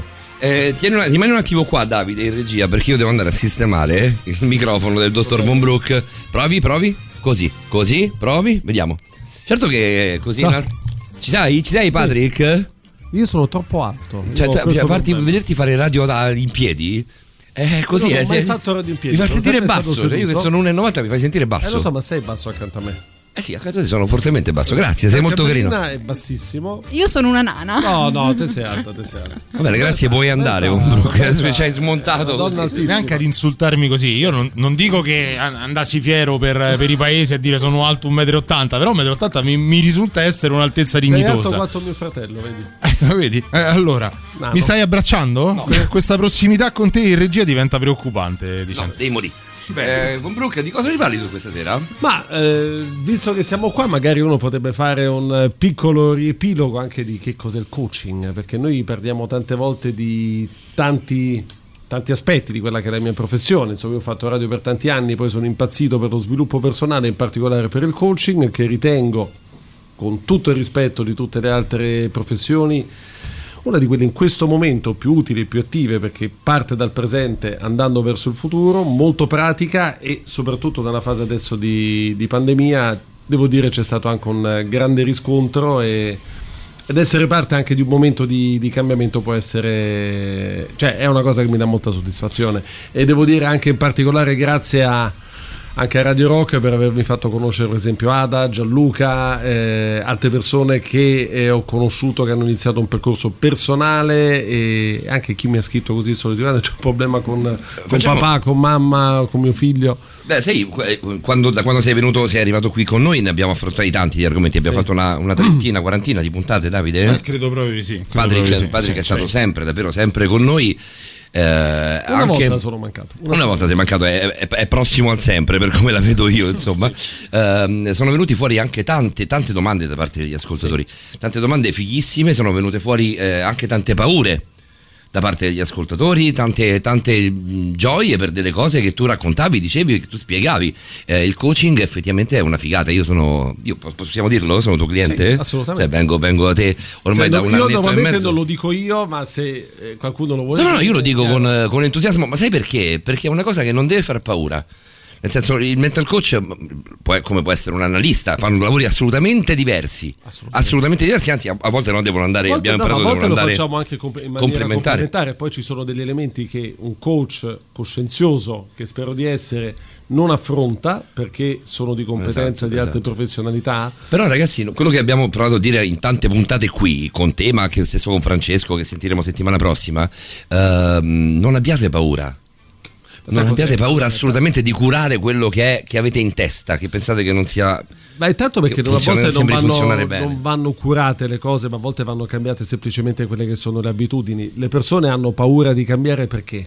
Perché il primo cambiamento della vita di ognuno di noi è stato un trauma, il parto. Il parto è traumatico, si passa da una condizione liquida, calda, buia, eh, fino a un momento in cui passi attraverso una fessura molto piccola, ti toccano, fa freddo, eh, voci, suoni, luci. Un po' l'atterrare in un pianeta alieno, no? E chiaramente nessuno di noi si ricorda la sua nascita, ma nella memoria emotiva è presente e questo porta chiaramente tutte le persone ad aver paura di cambiare. Anche se adesso dicessi a Paolo, dice da Paolo hai vinto 10 milioni di euro al Super Enalotto, da un lato Me lo puoi dire? sei entusiasta, dall'altro lato dici Dio, mo che ci faccio? Ma questo ogni, anche se ti offrono il lavoro più bello del mondo, quando poi devi iniziarlo, da un lato sei entusiasta, ma dall'altro lato te la fai sotto ed è normale. Certo, no, de- mi faceva venire in mente un messaggio che ci manda Gianluca, che ha anche mandato un vocale, poi lo vediamo. Dice Paolo ti amo Gianluca, quindi magari è anche poco credibile Eh, come Paolo, individuo. siamo, eh. No, sto scherzando. Il coaching può essere l'incontro con sé. Questo in qualche modo a me, da ignorante, eh, fa pensare a un approccio mm, freudiano, se vogliamo, sai, Eh, è uno dei falsi miti legati alla, alla- alla tua professione, quello di confonderlo con la psicanalisi, la psichiatria. Quali sono i falsi miti Allora, della- falso mito di chi è- approccia ad una figura professionale come la tua? Tu ci hai spiegato all'inizio la differenza, ad esempio, paziente-cliente, no? Sì. Allora, noi per esempio non, eh, non trattiamo chi ha patologie. Cioè, viene una persona e dice io sono cleptomane, eh, sono schizofrenico, e allora dici guarda vai... Beh, però lì ci vuole lo psichiatra neanche. Esatto, sì sì, ma vai da altre professionalità. Oppure... Ogni, ogni specialista, ogni, ogni- ogni cosa ha il suo specialista, eh, succede Poi c'è chi si male. avventura e secondo me fa male. Poi il coach non ti dice come devi campare. Per carità, io sono abbastanza interventista, ma eh, il coach è che ti devi dire: ok, allora tu sta donna la devi lasciare, tu eh, questo non lo devi mangiare, ma si cerca di capire quali sono le No, potenzialità. lui, ti dice, lui ti dice: Posso prendere, posso prendere le parti tue? Cioè, posso, posso fare te? Come staresti senza?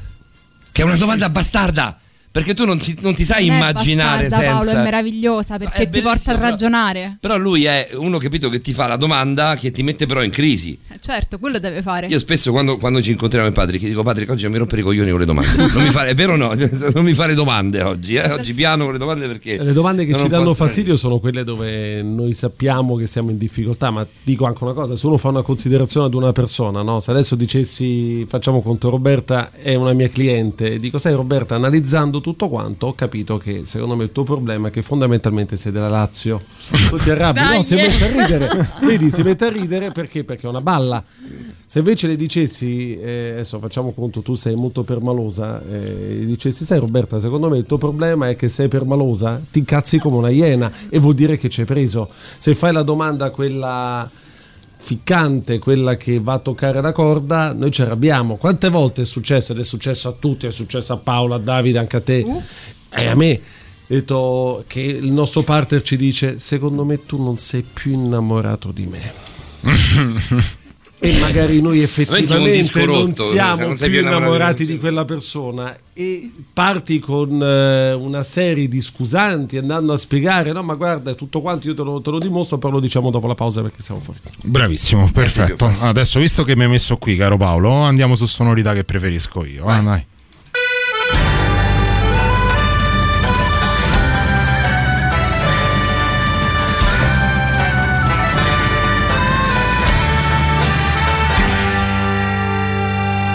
keep my fist raised up, full time against the world.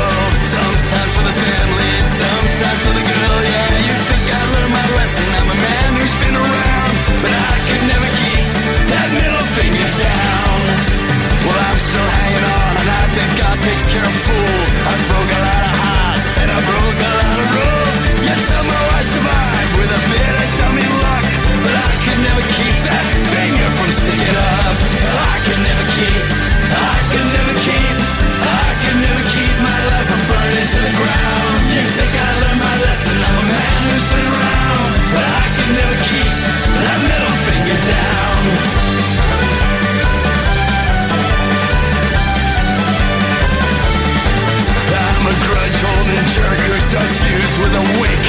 A sharp tongue is obey, which speaks the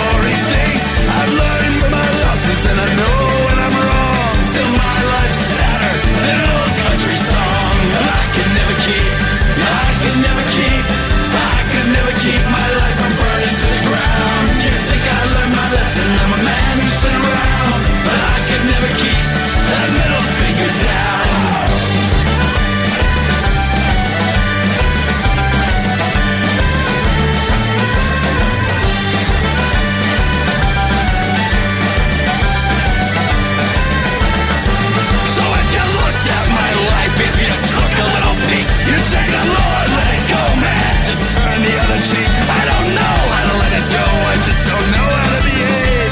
I was born with this affliction, and I'll take it to the grave. I could never keep. I could never keep. I could never keep my life from burning to the ground. You think I learned my lesson? I'm a man who's been around, but I could never keep that middle finger down. I could never keep. I could never keep. I could never keep my life from burning to the ground.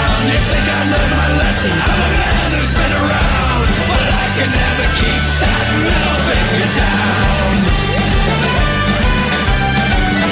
Middle Finger Dropkick Murphys eh, quando sono? Eh, ci siamo quasi con il super classico, è l'1.44, questa è Borderline, siamo con Patrick von Broek.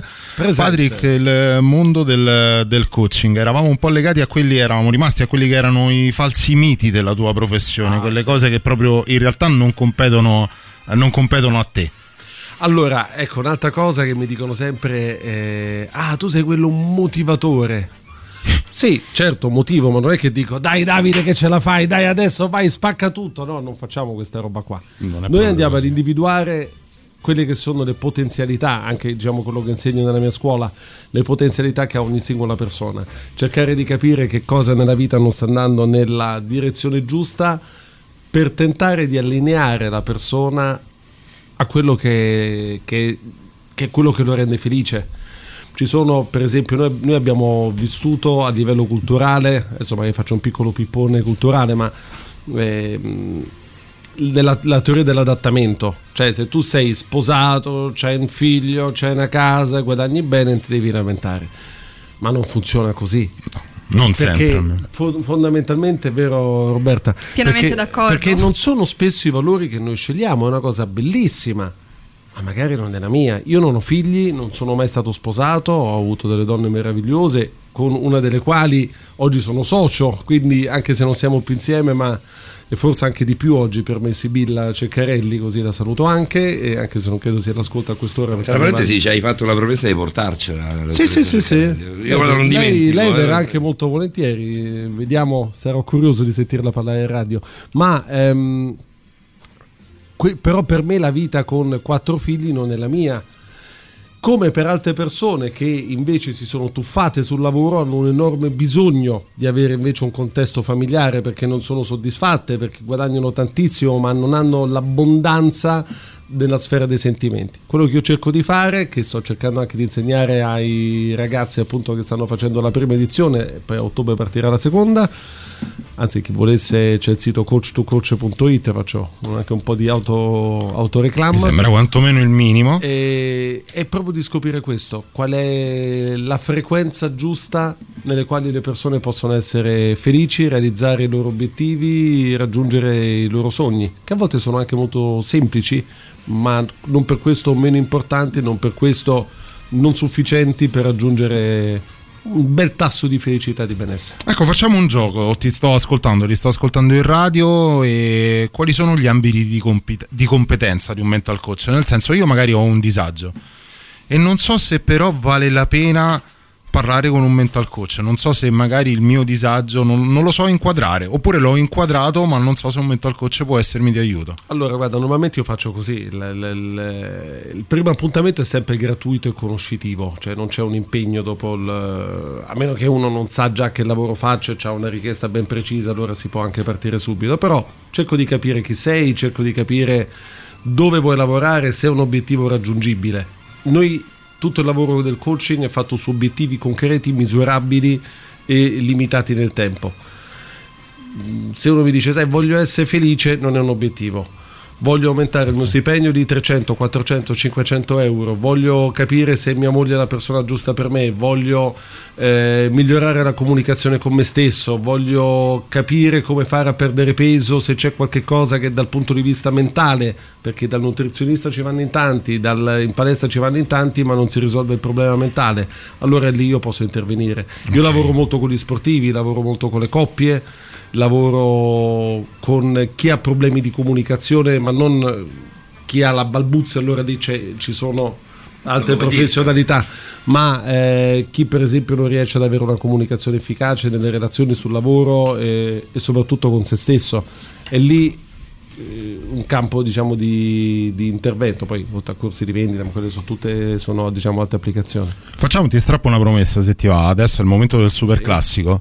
Quando torniamo, ti va di raccontarci qualche caso, magari anche senza fare nomi e cognomi. Ma quelli sicuramente no, però sì, li possiamo fare. Ok, allora è il super classico. Super classico.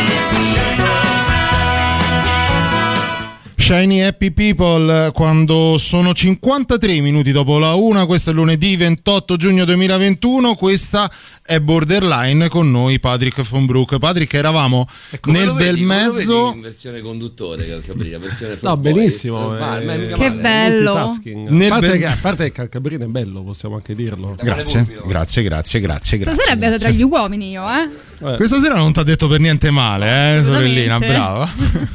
Eravamo un po' intenti nello svelare quelli che sono i falsi miti legati alla tua professione e quelli che sono in realtà i tuoi campi d'azione.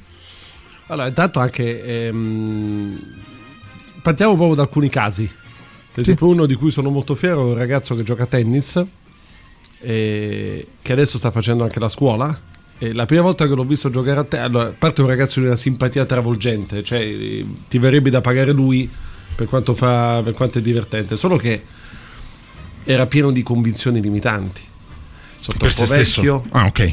eh, all'allenatore non piaccio, ho il peso di quello che i miei genitori stanno investendo per me, e non credo di essere all'altezza, quindi male. Lo vedo giocare e vedo un fenomeno. Una roba. Io poi non sono istruttore di tennis, chiaramente, però amo il tennis. Ho visto che sto qua a fare delle cose che mm, sanno fare pochi. Poi perde una palla break a suo vantaggio e perde 5 giochi di fila. E passa da fenomeno a uno che se gioca contro di me adesso, a quest'ora, perde. Con bestemmie, racchette spezzate, urla, insulti. E lì capisci che Io c'è il detto, click mentale. Questo è forte. Ho detto, questo ci voglio lavorare. Lui voleva smettere di giocare a tennis quella sera. Cioè, la prima volta sono andato a vederlo, adesso lui è salito molto di categoria. Sta facendo la scuola perché vuole diventare coach giovanissimo, intelligente come pochi e con un grande entusiasmo. E sapere che l'altro giorno ha giocato con un numero 300 del mondo e, e lo ha quasi battuto dopo che un solo anno fa giocava qua ai circoli a Roma con eh, fortune alterne, beh, è una cosa che mi ha dato molta soddisfazione, ma anche vedere la trasformazione chiedo scusa, umana. Un, un altro ragazzo eh, aveva 20 kg di sovrappeso è venuto solo per quello, ma il suo problema vero era una comunicazione terrificante con se stesso, cioè lui era uno che aveva fallito, eh, non ho raggiunto niente, non ho fatto niente, non so- faccio schifo esteticamente. Che tipo di percorso fai? Perdonami se ti interrompo, ma è direttamente collegato. Che tipo di percorso fai tu, proprio tu, in qualità di mental coach, per capire dov'è il, il- il crack? Dove il circuito in qualche modo ha trovato la sua falla? Perché poi, ecco, hai detto bene, questo ragazzo aveva una problematica di peso, però era tutto un discorso quasi di comu- autostima. No, ma è sempre la comunicazione. L'immagine che noi abbiamo di noi stessi, quella che ci hanno affibbiato i nostri genitori molto spesso, perché se noi a scuola già ci dicono tu sei portato per l'italiano e, se- e non sei portato per la matematica, già ci crea un limite enorme, perché Mm. noi la realtà è frutto dei nostri pensieri, non viceversa. Quindi se io penso di essere brutto, se penso di essere scarso, io metterò in atto, un atto una serie di meccanismi che faranno sì che queste cose avvengano. Sì, io certo. sono un ex grasso, io pesavo 30 kg di più e mi guardavo allo specchio e mi dicevo fai schifo, quanto sei brutto, ti sei ingrassato, guarda c'hai la pappagorgia e tutto quanto. Poi ho scoperto che non funziona così. Io avevo sempre paura dei fallimenti e a volte li attiravo, ma quando noi iniziamo a visualizzare cose diverse, a comunicare in maniera diversa, a vedere realizzabili certi obiettivi. Guarda, faccio un esempio di una donna con cui ho lavorato e a cui, con cui oggi sono Io te lo dico, poi nel talk successivo andiamo nelle dinamiche di coppia. eh, Sì, sì, perché guarda, quelle- faccio l'accenno proprio su Vai, questo. vai. Questa donna eh, scoprì pochi giorni prima del suo matrimonio che forse il marito la tradiva. Ha fatto finta di niente, eh, si è sposata lo stesso e purtroppo per lei non solo il marito l'ha tradita, ma tutte le relazioni che sono venute dopo sono andate anche sempre peggio.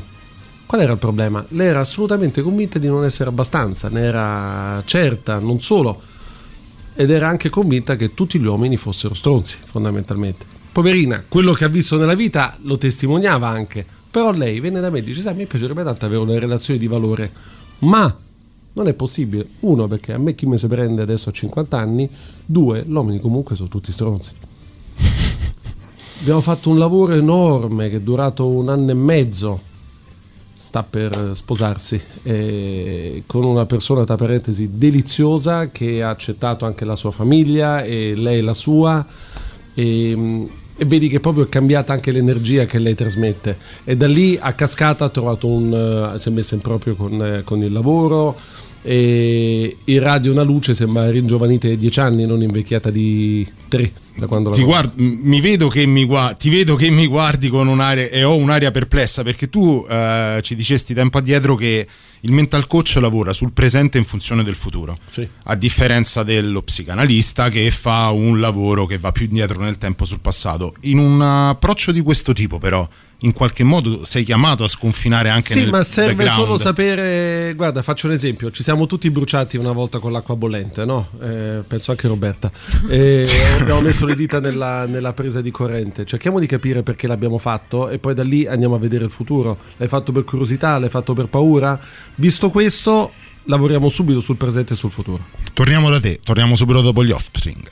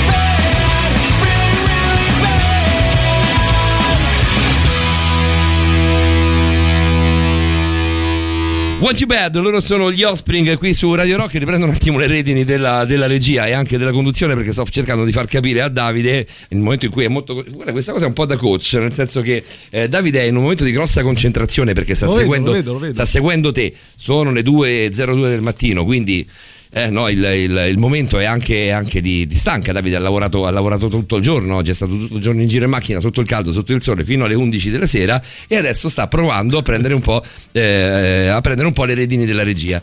Allora io mi incazzo, nel senso io sono uno di quelli che non può insegnare perché si incazza. Perché ti, ti devo spiegare una cosa e te la dico tipo, cioè tu fai questa cosa facendola nel modo sbagliato e ti- è come se, ti, se in un videogioco ti sparassero e ti prendessero, te fossi fuori dal gioco. Io non so come spiegarlo a lui in questo caso. Secondo te l'ha capito? Secondo me l'ha capito. Allora, perché poi ho provato a farglielo vedere. Cioè, non è che c'è un modo unico. Non c'è un Ognuno- modo unico. Ognuno ha il suo carattere e va affinato il carattere che uno ha. Cioè, non è che Poi noi insegnare- coach ce lo formiamo diciamo tutte persone uguali. Insegnare anche la cosa più stupida è una cosa meravigliosa. eh. Cioè io lo vedo con i bambini. più bella del mondo. Io lo vedo con i bambini, adesso che sto lavorando con i bambini, so- ho dei bambini di 7, dai 7, dagli 8 ai, 14, ai 13 anni, dai 7 ai 13 anni. Da lunedì, dal 5 mi daranno i bambini da solo, i bambini di 4 anni, che sono pazzeschi perché sono delle spugne davvero. Però i consigli che mi hanno dato i miei colleghi è guarda che tu in 30 secondi li perdi, ma li perdi proprio, cioè si alzano e se ne vanno. Se non, se non sai cosa fare, non sai dove andare a, no, a mirare. Raramente ho l'idea che ci sia un posto, una persona migliore nel posto più giusto di te con i bambini. Con i bambini, no, io mi diverto da morire. Sì, sì, mi diverto da morire. Perché con i bambini poi non mi incazzo. Perché non ti puoi incazzare. Ah no? Quanto ci Ah, metti, no? Patrick, Mm. a a capire la tipologia di approccio che devi avere a seconda del cliente che hai davanti? Oh. Al di là del suo problema e quindi del percorso che sarai chiamato a fare te con lui e lui con te. Capire la persona, perché poi, come hai detto giustamente te, eh, la, la capacità di insegnare, la modalità di insegnamento cambia anche a seconda dell'allievo che si ha di fronte. Allora, capire una persona è difficile. Eh, io dico sempre, anche per esempio, nelle relazioni, le relazioni spesso vanno male perché le persone, diciamo, comprendono male l'innamoramento e l'amore e tra le due c'è la conoscenza. Io però posso dire che riesco abbastanza rapidamente un po' a sentire la persona. Io faccio domande proprio per sentire che cosa ti fa arrabbiare, cosa ti fa stare bene, dov'è che trasmetti una buona energia, dov'è che l'energia invece va proprio giù. Tutti gli esseri umani sono campi energetici. Quindi cerco di intuire quello anche da come parla una persona quando si blocca invece quando ci sta dentro. Cioè Paolo quando sta in radio sta nel suo habitat naturale chiedi a Paolo altre cose se incazzo e quindi da quello cerco di sentirlo. E la cosa che amo più di tutti è cercare di intuire in ogni persona quelli che sono i suoi superpoteri. Diment- cioè, come Che figa sta cosa, Will vai. Hunting c'è quel film che io adoro con eh, Robbie Williams scritto da Ben Affleck e Matt Damon film eh, pazzesco Pensa che lo, avevano- lo volevano comprare per 20.000 dollari, loro non, non l'hanno venduto e poi l'hanno venduta a un milione la sceneggiatura. Sì. Matt Damon e, il suo migliore hanno- amico Ben Affleck. Esatto, due- e poi due- l'hanno interpretato e se lo ricordo male L'hanno interpretato, come no, certo. eh, Robbie Williams vinse anche l'Oscar come miglior attore non, non protagonista, beh, lui, lui fa una parte pazzesca quando parla delle scorregge Allora, della moglie, fa una cosa che mostruosa. improvvisata. Che è improvvisata. è Buona la prima Buona la e- prima, Chuck, buona la devo prima. dire, poi io ho avuto due persone che mi hanno, mi hanno ispirato eh, nel, nel fare questo- questa professione. Uno è proprio il ruolo del, di mm, eh, Robbie Williams Robbie in quel Williams. film e poi la musica di Battiato. Ma sempre ne abbiamo parlato qualche tempo fa. Cioè il vedere eh, tra le cose. E lui dice praticamente: Io quando vedo le formule matematiche, gente vede numeri e vede solo numeri. Io vedo qualche cosa di più. Eh, Mozart vedeva un pianoforte, io vedo un pezzo di legno, de- io- Mozart vedeva musica. Ecco, io quando vedo una persona spesso riesco a intuire delle- dei superpoteri e ognuno di noi ha dei superpoteri. L'essere umano è meraviglioso perché ognuno di noi è diverso e, e ognuno di noi ha dei doni, ce li abbiamo tutti. E a me piace scoprire quello. A volte anche non ci riesco, ci mancherebbe altro, ma ehm, per esempio adesso Silvietta scrive, faccio il conduttore. Vai, fai bene. Sblocchi anche me per favore, non è da sbloccare, è proprio capire qual è il superpotere tuo, qual è la cosa che ti fa stare bene. E se posso darti una mano lo faccio con molto, con molto piacere, come nel ragazzo che giocava a tennis era cambia la tua comunicazione. Una volta venne da me un eh, ragazzo molto romano che aveva il mito della Roma degli anni 80, degli anni 70 e si chiamava Thomas Millian. Cioè veniva, Ok. ma era laureatissimo, eh, coltissimo, poi gli piaceva la calata un po' romana e tutto quanto. Sarò rapidissimo, Vincenzo. No, no, ma io Eh, tu non lascia stare quello che facciamo noi. e praticamente eh, lui venne da me e dice: A me piacerebbe tanto avere una, una bella relazione, solo che io non incontro una donna come si deve, anche perché le donne sono tutte mignotte. Mi piace proprio questa cosa. che fa. Io mi sono ribellato per questa cosa che subito dentro di me mi veniva a dire ma come ti permetti? Cioè, non- poi ho detto aspetta che cosa c'è dietro a quello che sta dicendo? Ho detto ma come mai questa cosa? Dice beh sai questa persona aveva la mamma che faceva quella professione e quindi lui è cresciuto con la mamma che nella stanza accanto mentre lui faceva i compitini e... cosa che gli da un lato gli ha dato anche diciamo un'istruzione buona però c'era questa cosa e la sua prima fidanzatina al liceo l'ha tradito all'università l'ha tradito e lui aveva sempre questo cliché È anche difficile andarla a scardinare una credenza del proviamo genere. a cambiare ma io non ci credo ho detto aspetta il tuo inconscio però non lo sa e, e lo possiamo fregare con la mente concia anche lui oggi ha una ragazza bellissima fa- eh, stavo per dire il nome di lei però ehm, ci vuole un po' di tempo per cambiare un'abitudine poco radicata ci vogliono 20 giorni molto radicata ce ne vogliono almeno 60 e inizialmente abbiamo le resistenze io mangiavo 3-4 kebab a botta e la prima volta c'hai fame, la prima volta non ti è naturale non mangiarlo. Il corpo gli dice, oh, mi dai da mangiare? Ma un po' alla volta, un po' alla volta, un po' alla volta noi riusciamo a fare delle cose straordinarie. Basta crederci e a volte la presenza di qualcuno che ti dà una mano, in questo caso io, non è un punto debole, è un punto di forza, lo dice Bebe Vio. Io senza la mia squadra, senza il mio allenatore, senza la mia famiglia non vado da nessuna parte. Da soli siamo persi, io per primo, io l'ho seguito da due persone, eh, un po' per scoprire i segreti, un po' per crescere sempre un po' anche, un po' anche io. Ci torniamo subito dopo la novità. Ci sono gli music. La musica nuova a Radio Rock.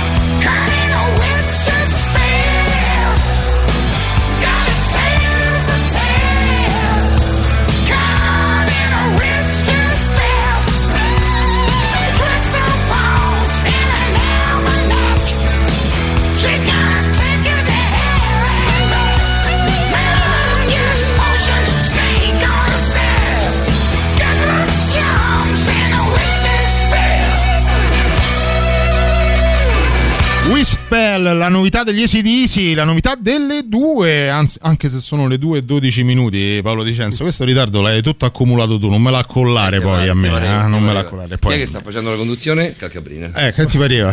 Io mi prendo il ritardo di quelli prima, sai come i treni, no? Ma non è colpa sua, è di quello di mezzogiorno che è arrivato in ritardo. Patrick, andiamo a, a leggere qualche messaggio. Dimmi. Una cosa, a proposito di treni, qua abbiamo una promessa in sospeso per me e Patrick, soprattutto per Patrick. Eh? Ho dimenticato tutto, di cosa stiamo parlando? Niente, come non detto. I treni di Tesoro. Pronta qua, guarda, guarda. guarda Ah, è già pronta qua, parlando, Dicenzo. Eh, Ah, vabbè, va bene, va bene, va bene. Dopo. Ci arriviamo subito dopo. Adesso invece andiamo a leggere il messaggio di 3899 106 e 600.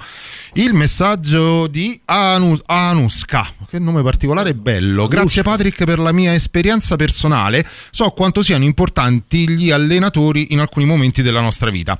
Il lavoro che fai con noi e il cambiamento che ci fai fare come persone è ciò di cui abbiamo bisogno in quel momento per valorizzarci ed essere sempre noi stessi. Grazie. Grazie a te Anushka, a parte il nome è veramente bellissimo. Sì, l'ho pronunciato malissimo, ma il nome è veramente Penso bello. poi adesso dico Anushka così, ma magari è Anushka con l'S normale. Ah, non lo so, non lo so, diccelo Anuska, perché, perché la curiosità, cioè sì, magari sì. Il mio è di aver incontrato una persona come Patrick e anche voi ci scrive Gianluca. Grazie Gianluca. Grazie. Grazie Gianluca. Che, che se è Gianluca che penso io è- sta facendo un grande lavoro nella scuola di... Penso proprio di sì, penso che sia lui, sai, penso proprio che sia un lui. grande lavoro e intanto contento di averlo conosciuto e, e penso possa diventare anche un bravo coach se lo vorrà. Ci sono dei talenti Giorgio naturali. È un grande- Questo è, è un lavoro che si può imparare a fare da zero o bisogna essere un po' portati? Si può imparare da zero se si ha passione nella scoperta, nel cambiamento e, e se si è in grado di mettersi in discussione.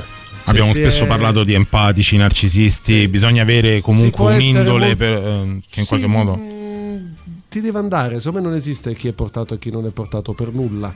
Ehm, secondo me se però hai passione, voglia di imparare, voglia di metterti in discussione, voglia di cambiare quello che è anche che sono le proprie convinzioni limitanti e tutto quanto sì si può fare. Patrick, sentiamo spesso parlare delle- di professioni affini alle tue, quali ad esempio il counselor. Mm. Che differenza c'è tra le due professioni? Intanto diciamo lo, lo studio, eh, diciamo sono percorsi diversi, sono abbastanza simili comunque le, le due.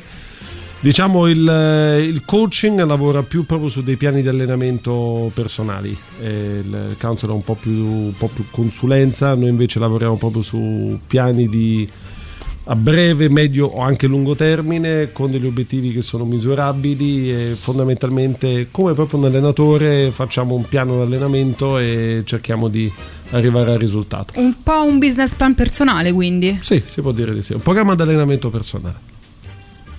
Grazie. Beh, eh, comunque poi devo dire, io ho anche il piacere di collaborare anche con tanti con tante persone, alcune anche che lavorano qua, quindi eh, si fanno gli upgrade, un percorso con... Allora non è facile, però chi per esempio ha un problema un po' più importante o che necessita di psicoterapia o addirittura psichiatria, non esclude una collaborazione con un coach, quindi c'è una parte del passato di analisi di un trauma, eccetera, eccetera, che viene fatto da, eh, Dallo psicoterapeuta. psicoterapeuta, e poi alcune cose pratiche vengono fatte da un coach. Io, per esempio, ho avuto una, una donna che ave- aveva avuto, diciamo, del- delle violenze, delle- degli abusi e aveva però voglia di rimettersi in discussione e c'era tutta la parte degli abusi subiti che venivano trattate da una persona tra l'altro straordinaria e con cui poi abbiamo collaborato anche in maniera interessante, adesso è trasferita a Milano. E io invece mi occupavo di alcune cose un po' più pratiche della, un po' molto pratiche della vita quotidiana. E devo dire è stato un lavoro molto molto bello complicato ma di grande soddisfazione Avevamo iniziato ad approcciare a quelli che erano i, problemi della coppia, eh, raccontando la storia della, della tua cliente che poi finalmente ha trovato il suo percorso verso una soddisfazione sia personale che di coppia. C'è un momento in cui mh, capisci che per trovare la chiave di volta bisogna avere entrambi i membri della coppia di fronte? Sì, Sì, sì. A volte faccio anche percorsi condivisi e Ma è, facile, cioè, è difficile farlo accettare al cliente o no? Dipende da quanta voglia c'è di, di cambiare. È chiaro che se una persona viene da me, per esempio, da sei mesi, l'altra persona può non essere portata. Allora, in quel caso, eh, l'indirizzo da un'altra parte dove si gioca la pari, un territorio neutrale, perché può esserci una. Eh, chiaro, è come dici, sai, pa- vediamo come Sì. sto e vieni a parlare con l'amico mio. Ehm, è difficile. No, no, no, no, o si, o si no. fanno un po' di incontri individuali con l'altra persona oppure, oppure no. Patrick, senti, io so che eh, ti doveva un brano, Paolo. Non so perché, me lo ritrovo qui. Io lo metto con enorme piacere. Questa è Battiata.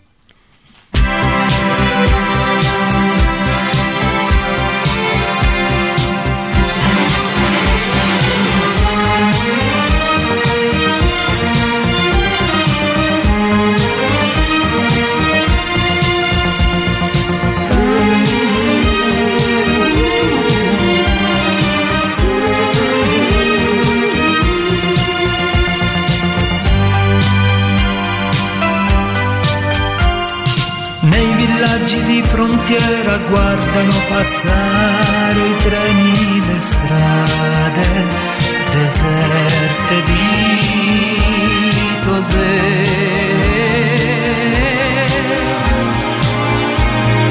Da una casa lontana tua madre mi vede, si ricorda di me, delle mie abitudini. Istante ritorna la voglia di vivere a un'altra velocità.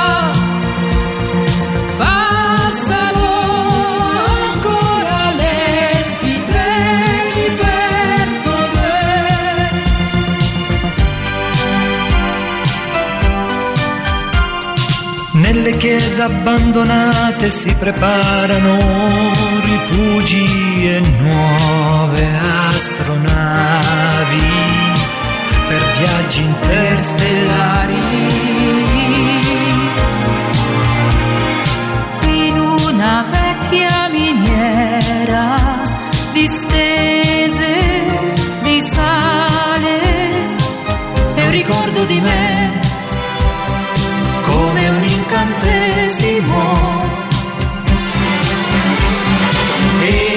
istante ritorna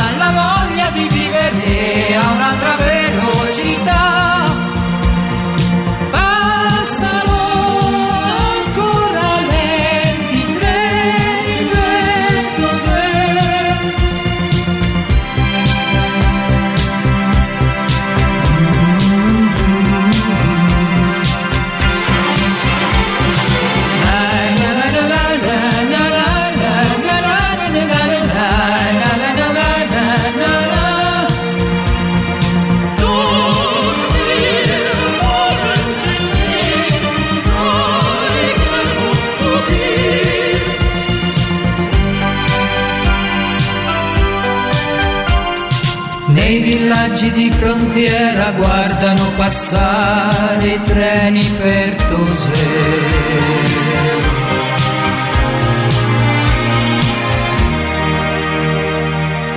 Com'è andata?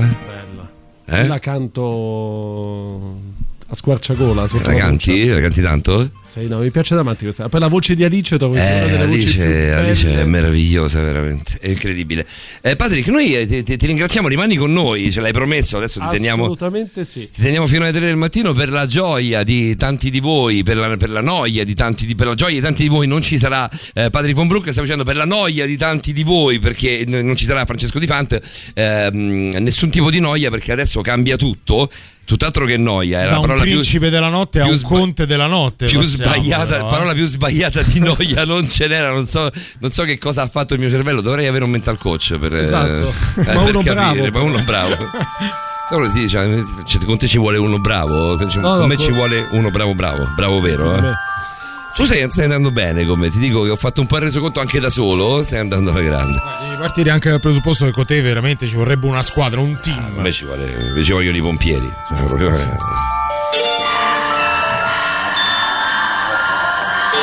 leggere, devi leggere, non posso spegnere la luce, è vero? Devi leggere, lo sai a memoria stavolta. Scusate, mi state dicendo in questa maniera che tocca a me direttamente a gamba tesa? Sì, cioè, Bellissimo. Cosa vuoi? Ti devo chiamare? Ti chiamo Sì. prima? Mi fa la telefonata, mi chiamo da sola. Allora, proviamo a vedere se c'è la nostra Roberta Allegrini per occuparsi dell'occulto. Sentiamo se c'è al telefono. Roberta, ci sei? Buonasera a tutti, cari amici di Ma uno Corte- fa sta cazzata No, perché si può fare. non si può fare. Non si può fare. Torniamo seri. Torniamo seri. Torniamo Devi seri. leggere o posso spegnere? Ma io preferirei la luce accesa, non perché Luce, debba leggere, ma perché lo preferisco io proprio. Beh, però la, tua- la puntata vostra sull'occulto si fa a luci spente, Davide lo sa. Padre Vogliamo lo fare sa. le luci spente?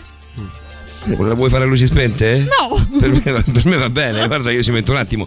Eh, va bene, andiamo a parlare di quello che è il conte della notte, eh, Roberta. Il eh. nostro Il nostro conte D? il conto D, conte Mm, D. Il conte D. Il conte D. Però aspetta, prima fam- fammi dire una cosa, fammi Sì. dire questo. Io ho visto la serie di Dracula, l'ho consigliata prima a te e poi a Davide, l'avevate già vista Ah, tutti ma- e due. No. Per me è tipo una delle cose più fighe che abbia mai visto su Dracula, non è che io abbia una cultura... È la, eh, è la cosa più brutta che abbiano fatto su Dracula, penso. per me lui è perfetto. No. Cioè, nel mio immaginario, a parte Dracula di Bram Stoker, quello con, eh, eh, con Klaus Kinski, quindi il Nosferatu, quello che vuoi, però, a parte quelli storici proprio meravigliosi, Fracchia contro Dracula. Fracca contro Eh, Fracchia contro quello Dracula, era quello, quello era forse uno dei migliori. Sai su quello mi sono sentito male, eh? Sono stato proprio male, volevo andare in ospedale perché ho riso, cioè mi è presa troppo a ridere. Una sera, una sera siamo stati male in due, ma tipo che abbiamo rischiato veramente di morire, di sentirci male. Ehm, eh, per me è stato, eh, nel mio immaginario Dracula è così, cioè è quello, col mantello a collo altissimo, i dentacci da vampiro, le unghie lunghe zozze. Oltre ad averci Cattivo. consigliato una serie che è già vecchia, per non dire vetusta. No, ho detto io ho trovato questa cosa. Fa pure schifo, Paolo. Fa pure schifo. Io lo so che tu sei il tipo che neanche un anno fa sei venuto da noi. Hai visto che carine quelle foto con le scritte che adesso girano per ridere, che girano per internet e fanno ridere? Erano i meme e li hai scoperti un anno Eh, questo fa. è vero, è vero. E vabbè. Ma quel, quel telefilm ha forse un anno e mezzo, se non due, la prima Un stagione. paio d'anni, 2020, sì. 2020, Cioè, le- l'attore che fa Dracula È è una pippa al Eh. sugo. È ma un guarda, dio, cioè, è troppo veramente- Non ho capito se a Davide piace o non piace. Così ha lasciato, ha È lasciato l'immaginario. pesceratto. esatto, può, Cioè, essere, a può me- essere mangiato e non mangiato. Diciamo questo Dracula ha ricordato un po' gli occhi del cuore di Boris. No, vabbè, ma voi siete, voi siete su una strada. Ma, ma l'avete visto con le sigarette che fanno ridere? No. Io sì. Eh, Ah, beh, ecco.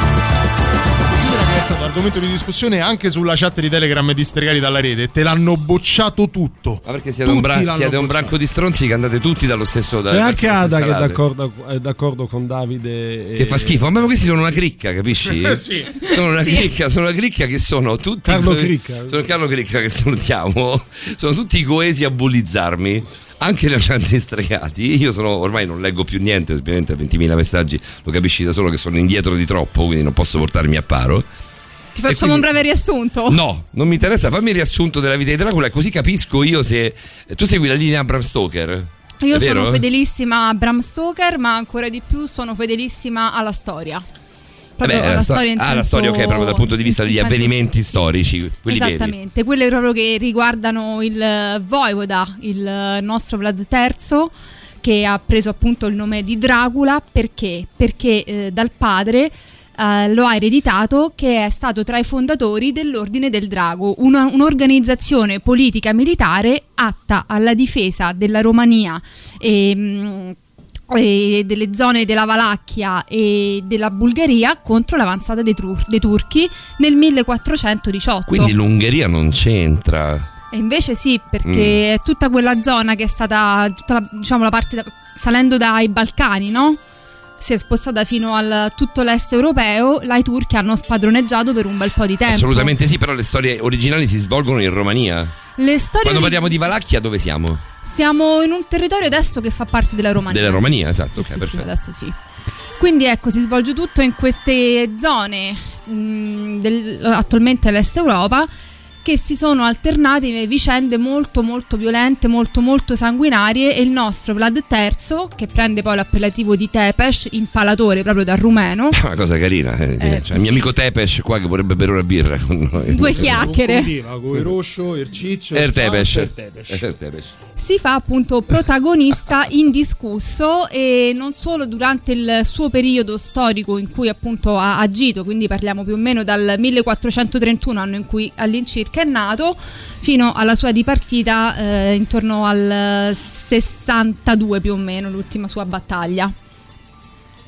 Vediamo il nostro Voivoda che fin da ragazzo ha avuto una- un'infanzia molto particolare perché il padre Vlad II lo ha lasciato insieme al fratello Radu, eh, diciamo ospite, ma in realtà era un ostaggio proprio dei turchi. Ma Radu, Radu è No, non, non quel Radu. no, una, No, una mezza no. pippa poi alla fine se vai a guardare. Sì, mezzo però- scarparo. Però non quel Radu. Ah, non quel Radu? Però le origini sono quelle. Sono quelle, sono Rumeno quelle. anche lui. Bene.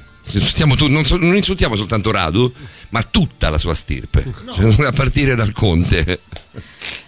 Paolo. Andiamo avanti, andiamo avanti, che è meglio. Insomma, ve- ehm, come dicevo, è stato questo ospite o mh, ostaggio nella corte ottomana dal 1442 al 1447, dove è proprio qui che ha imparato fondamentalmente tante, tante, tante di quelle sue tecniche molto particolari. Ferma lì, ferma lì.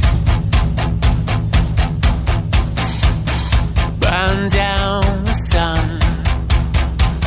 I'm not everyone.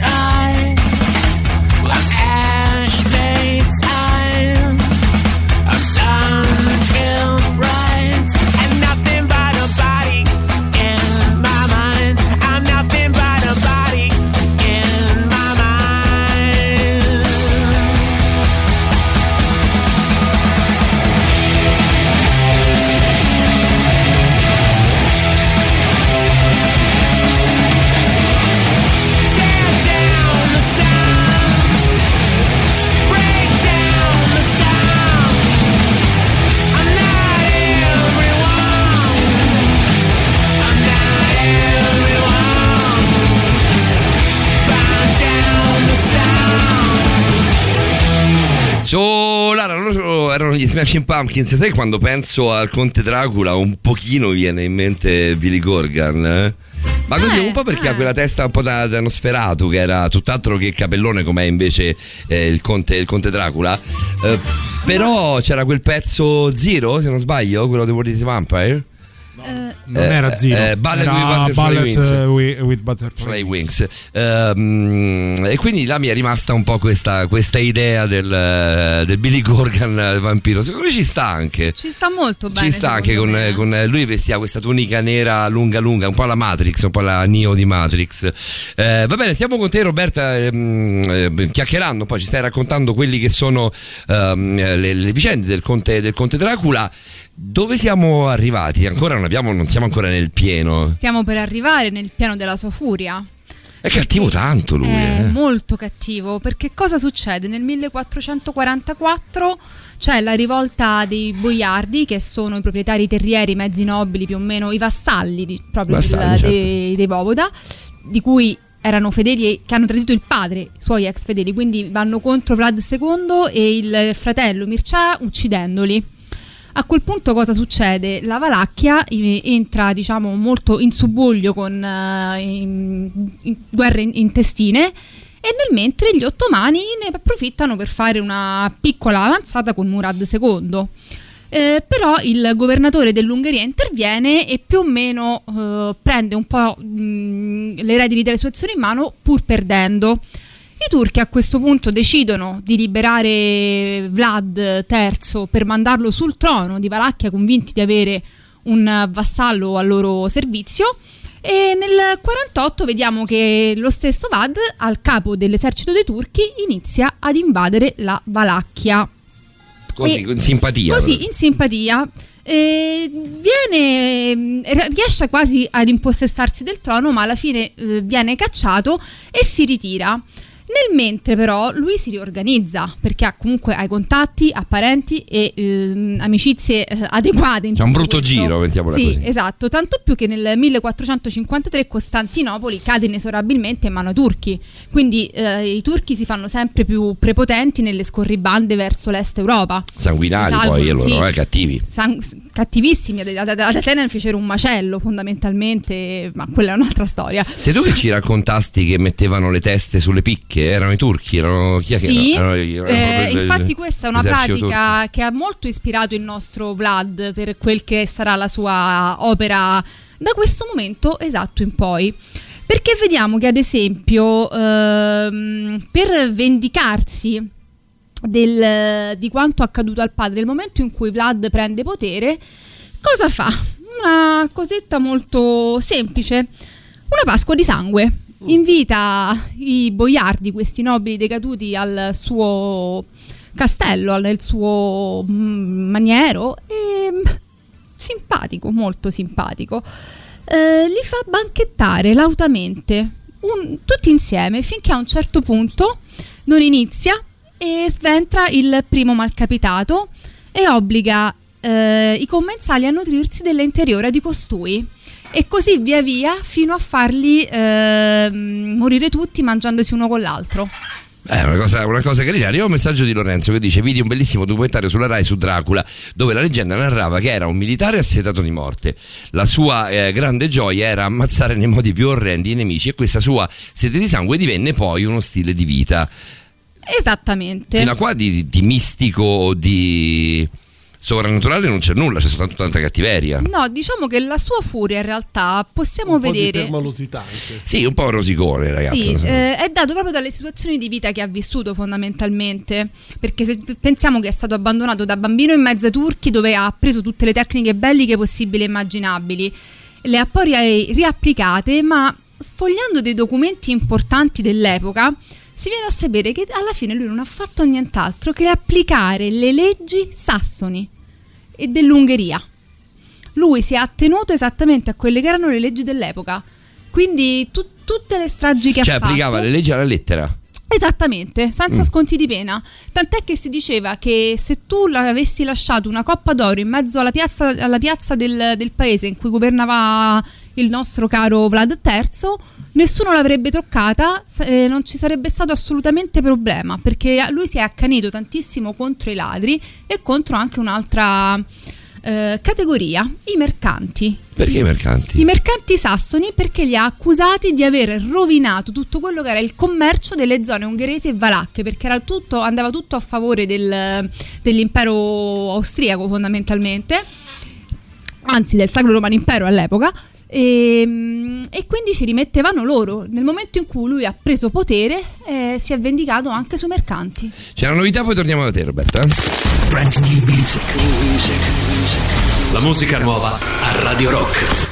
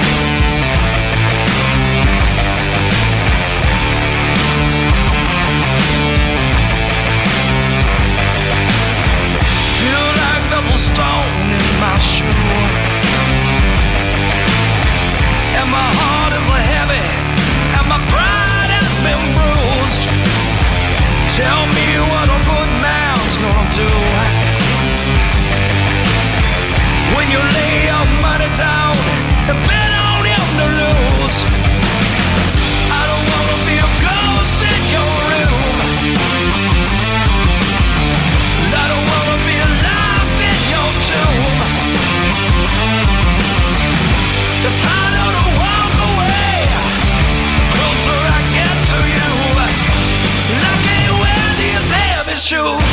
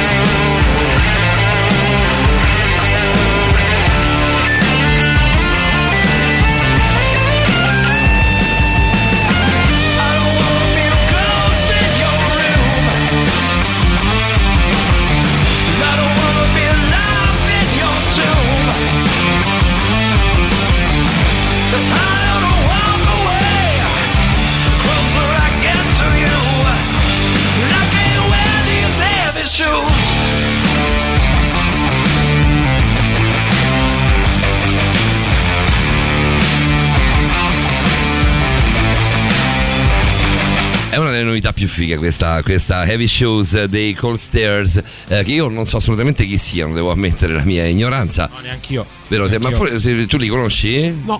Roberta? Assolutamente no. Bene, ci vorrebbe Maurovic qua che sicuramente Simone. Ci vorrebbero non, eh, speaker confacenti alla struttura, però. eh. Come? Mamma mia, io parlo soprattutto per me e per te. Cioè, passiamo i pezzi così sappiamo neanche chi sono. Beh, sono le novità, le novità Hai è bella anche per due- questo. Hai sentito quei due borderline che passano la musica? Ha sentito quei due stronzi a borderline? Già me lo vedo lui, col capello a chioma fluente, dietro, davanti no invece. Avanti è finito. Ha sentito quei due stronzi a Radio Rock? A qua a radio là? Che, se, che passano i pezzi ma cosa hanno di chi so? Cosa sanno chi so? Eh, eh. E poi dicono le cose che devono dire. E poi dicono le cose che devono. Ah, vabbè. Carica- Lasciamo perdere, lasciamo perdere il nostro amico. Attaccano i eh. puntini a Dicenzo. A me si attaccano le puntine poi con lui, mamma mia. Lasciamo perdere e andiamo invece al conte, al conte Dracula, che è sicuramente più interessante di quel personaggio lì. Vediamo che il nostro conte nel 1459 decide di sganciarsi definitivamente dall'egemonia dei turchi.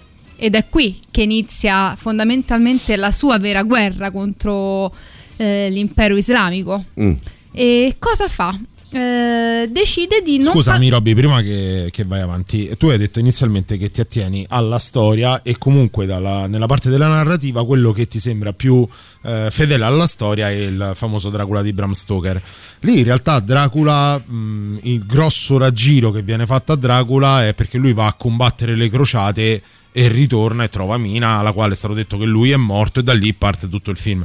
In realtà il Dracula vero No. ha compiuto le crociate, ha fatto Mi le state crociate. spoilerando la serie, bastardi vi detesto. Allora, questa del cosa- Dracula di Bram Stoker è del 1908. Eh lo so, però io non, non- non lo vedo da parecchio. Mi state, Vabbè, mi no, state per dirti che spoilerando la insomma serie. non è di ieri. Ehm, la serie con Dracula di Bram Stoker non c'entra Niente. niente. Ok, perfetto. Mettiamo i puntini su lei.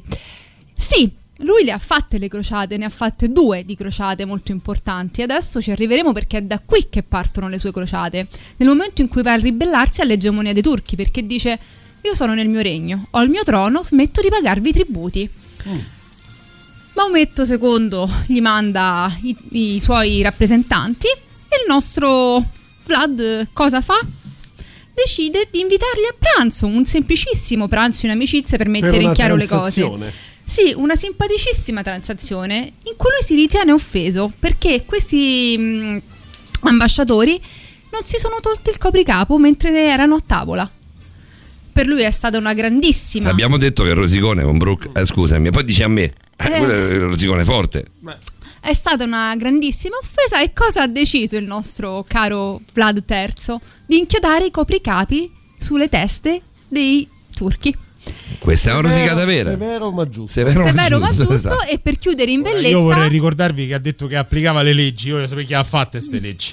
Cioè, Beh, vabbè, che c'entra? Quella è- la, No. la legge magari voleva la morte, prevedeva la morte per chi non toglieva il copricapo quando entrava. Roberta, a livello cinematografico televisivo, non ti ricorda molto le, le due scene del- delle nozze di sangue e della vendetta successiva dovuta alle nozze di sangue in eh, Game of in- Thrones? eh, certamente. Che questo- non c'entra nulla con Dracula. ah, no, mi però, sembra- comunque ha questo, queste, queste parti di storia è entrata in tanti romanzi perché poi vedremo che anche è stata ripresa anche da un altro condottiero eh, questa le- queste storie Ehm, hanno molto influito sul- sull'immaginario collettivo e cinematografico particolarmente Ah, sì. va bene fatto sta che questi simpatici amici turchi li ha anche impalati Ah.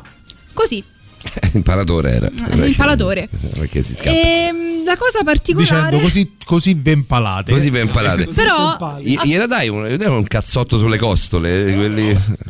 Ne porti uno piccolo per me. questo, questo è grosso, eh, questo è grosso, grosso. Purtroppo però i turchi non hanno impalato perché li hanno mandati Ah, fermi tu, fermi tutti, fermi tutti. Super classico.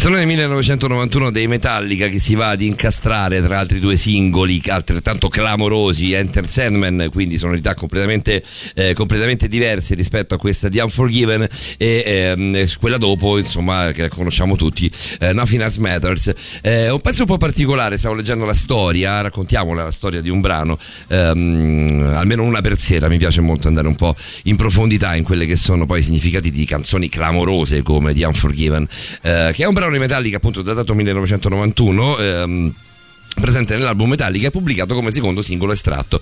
Nel brano è raccontata la storia di un ragazzo che si trova, senti come casca proprio a fagiolo con quella che è stata la nostra puntata a, inizio trasmissione, quindi la, la, la, il discorso di Alessandro, di Alessandro Pronesti. Nel brano, dicevo, è raccontata la storia di un ragazzo che si trova a vivere la sua vita immerso completamente nella società conformista e chiusa incapace di sfuggire alla routine, alla moda indotta, eh, indotta da altri e alla personalità pro- prorompente di chi lo circonda. Il ragazzo si racconta narrando ciò che ha vissuto e le difficoltà che ha dovuto incontrare, i pesi che ha dovuto portare e quello che ha dovuto subire. Ciò gli ha rovinato la vita perché non ha mai trovato una via di fuga e un posto in cui potesse esprimersi per davvero senza essere imprigionato e costretto.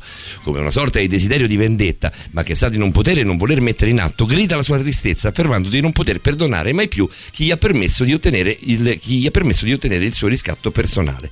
Il dramma vero di questo brano non sta però nella storia e negli avvenimenti tristi che sono accaduti al ragazzo ormai diventato vecchio, ma nel fatto che lui stesso non si è mai accorto che poteva esserci una speranza.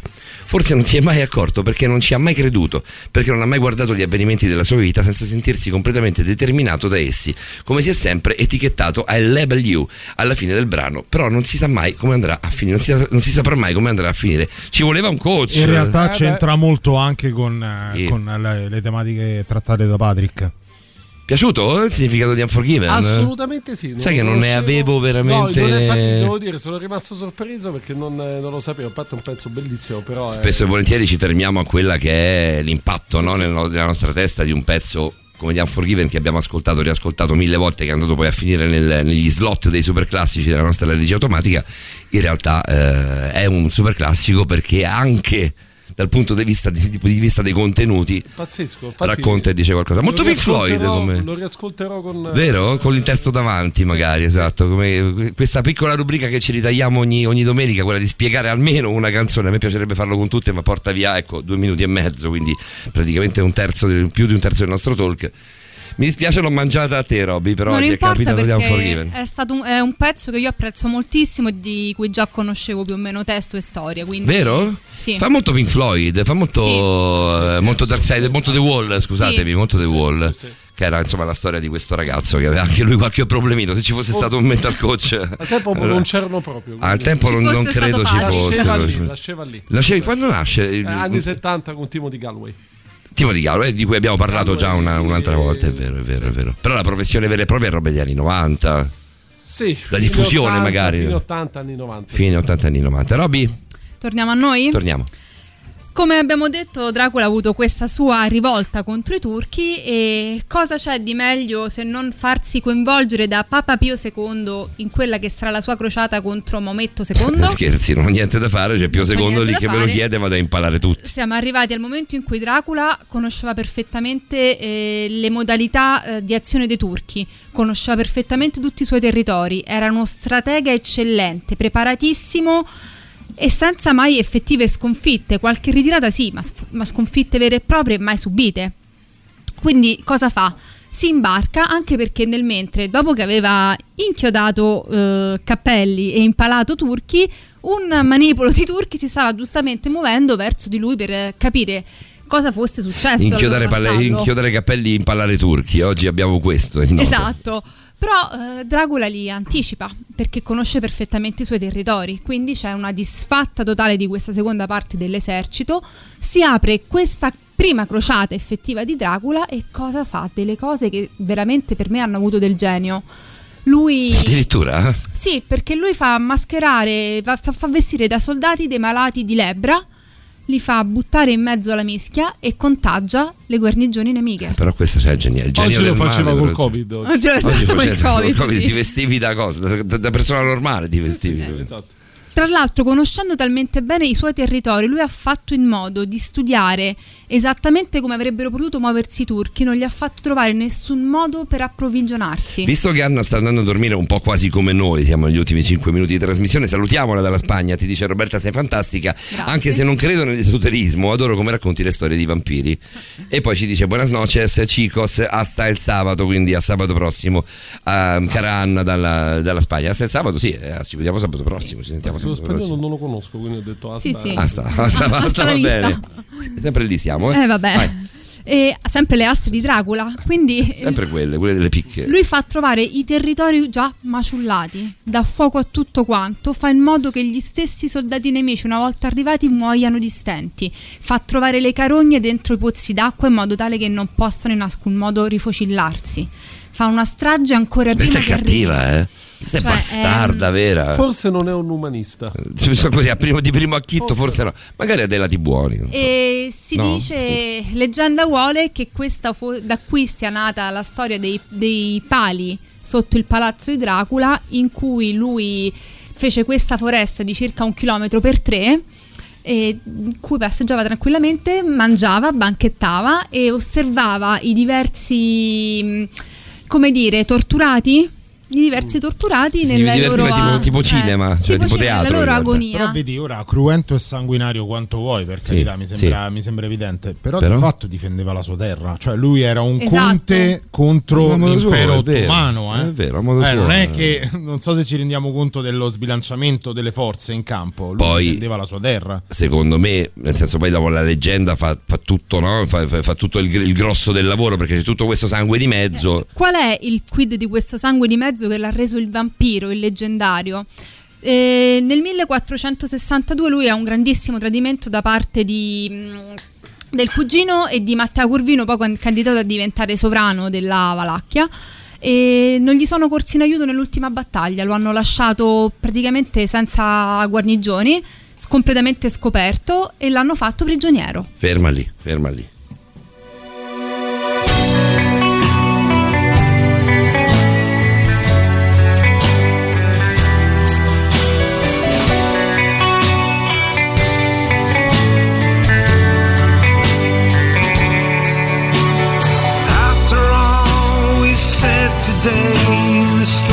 crystal.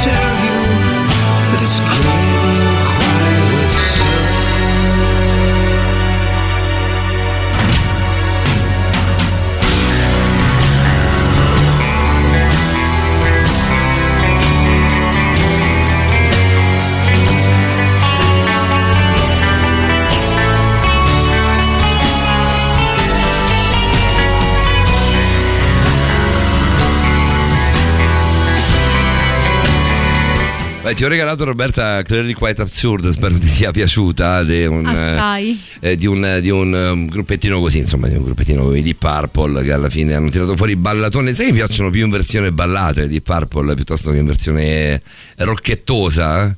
Eh, guarda che è una bella scelta, eh. È Mm. un po' combattuta. Vanno bene sempre di Purple, è vero, sono, sono- stanno bene su tutto come, come il grigio. Va bene, siamo un po' addirittura d'arrivo. Tanta pochezza, Patrick, a quest'ora. Siamo addirittura d'arrivo, Robby, ma serve un'altra puntata? No, la finiamo qui. La finiamo qui? La finiamo qui. Cioè, questo praticamente qual è il discorso? Siamo arrivati al vampirismo. Esattamente, dove nasce Portiamola tutto a il casa. video. Esatto. Vai.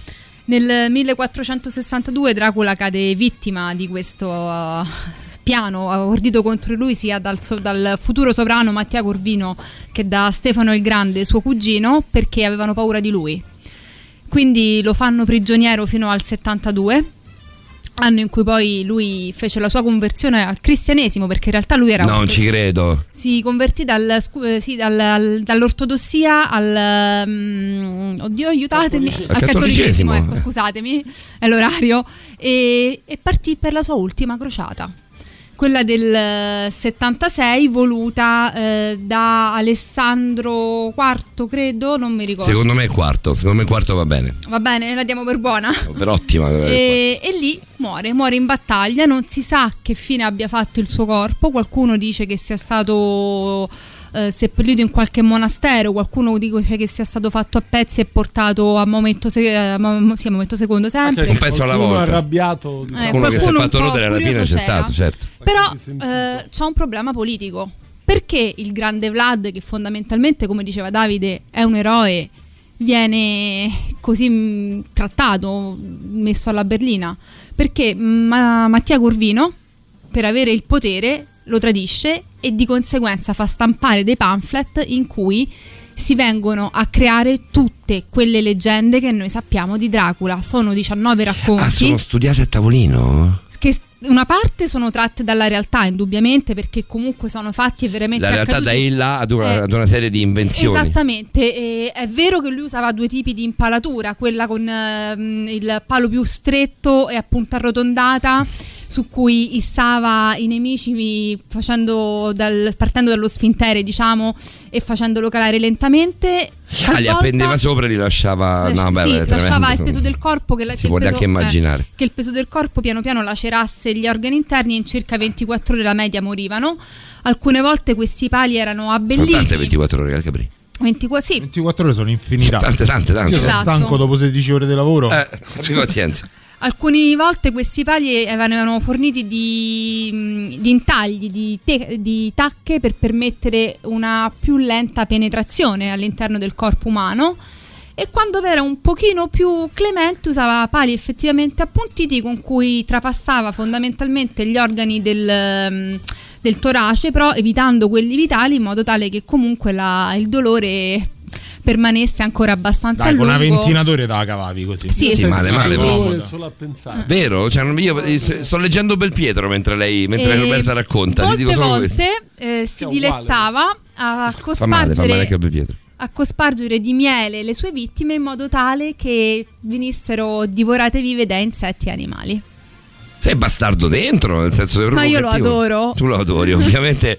E ehm, c'ho da dire una cosa. fare questo trattamento? Io? Eh, c'ho da dire una cosa, da questi racconti di fatti su Vlad sono stati poi tratti delle altre mh, leggende ri- eh, re- relative a Ivan il Terribile. Ah. Si sono ispirati propriamente a Vlad, soltanto che le hanno rigirate in modo tale che queste atrocità di Ivan il Terribile fossero ammesse perché fatte per il bene della patria. Beh, eh, signori, si dormirà come si dormirà. Qua la cattiveria, la cattiveria la fa da padrona. Bram Stoker infatti ha preso spunto perché innanzitutto lui fece un sogno in cui vide dopo una grandissima mangiata, una grandissima bevuta, vide delle donne ehm, che circuivano un giovane uomo e si attaccavano al suo collo e da lì le è venuto l'idea di, di scrivere un libro su dei vampiri però eh, in- mentre era in vacanza eh, in biblioteca trovò dei racconti della storia della Romania in cui si imbatté nella figura di Vlad e da lì costruì tutto il suo romanzo ispirandosi anche ad un precedente eh, di una scrittrice francese che più o meno ricalca una storia molto molto molto simile a quella di c'è un So che c'è- cos'è. C'è un inserimento, c'è- lo so che sai che cos'è. Poi lui ruba, lui ruba tipo un Ferrari, cos'è che ruba? Talbot. Talbot?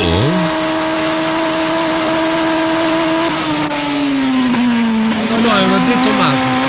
Eh, mi sa che ora di Tommaso, eh, perché... Non erano i fari di una macchina che chiedeva strada. Scusa, ma...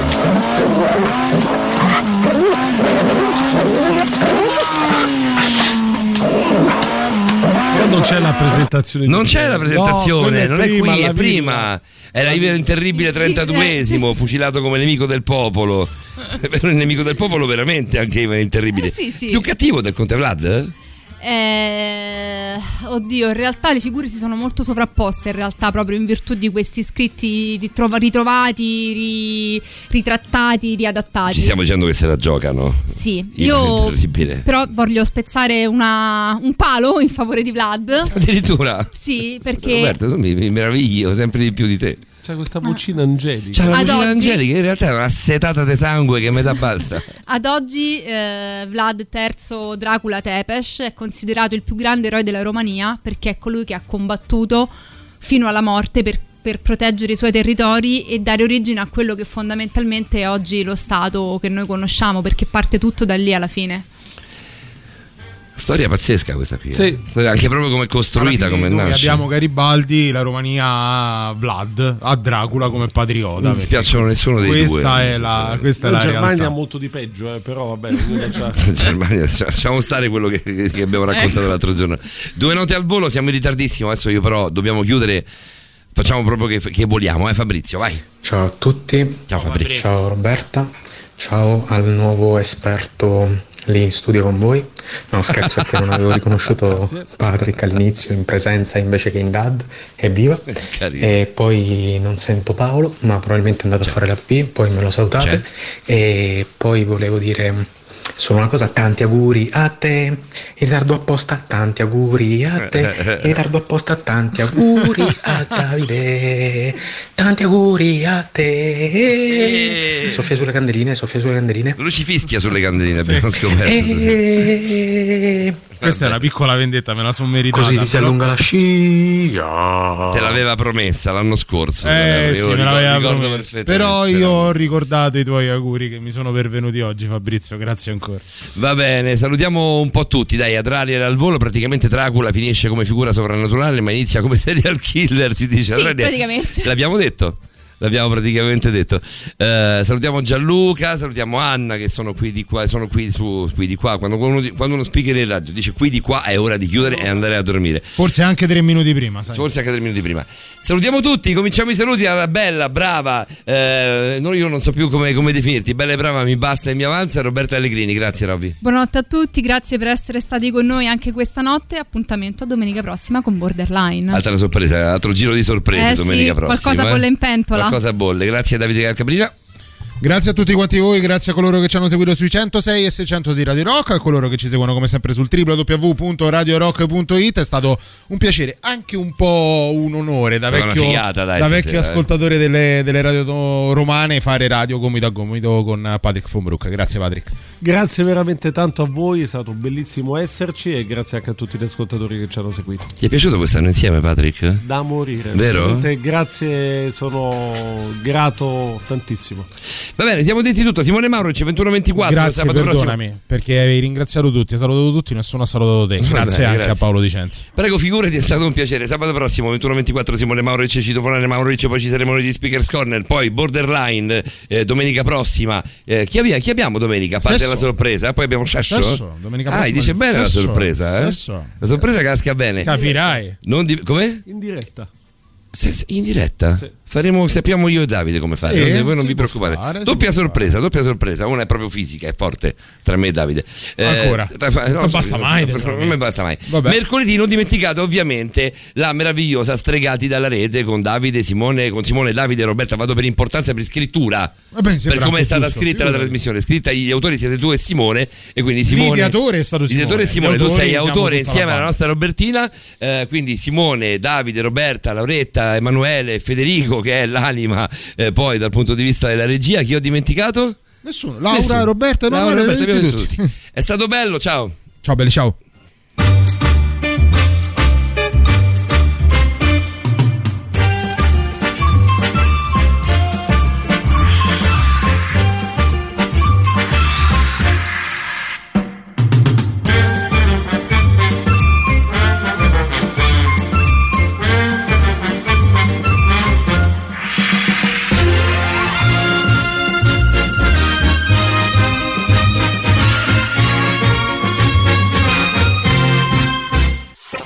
Radio Rock Podcast. Tutto il meglio dei 106 e 600 dove e quando vuoi. Radio Rock c'è e si sente. Anche in podcast.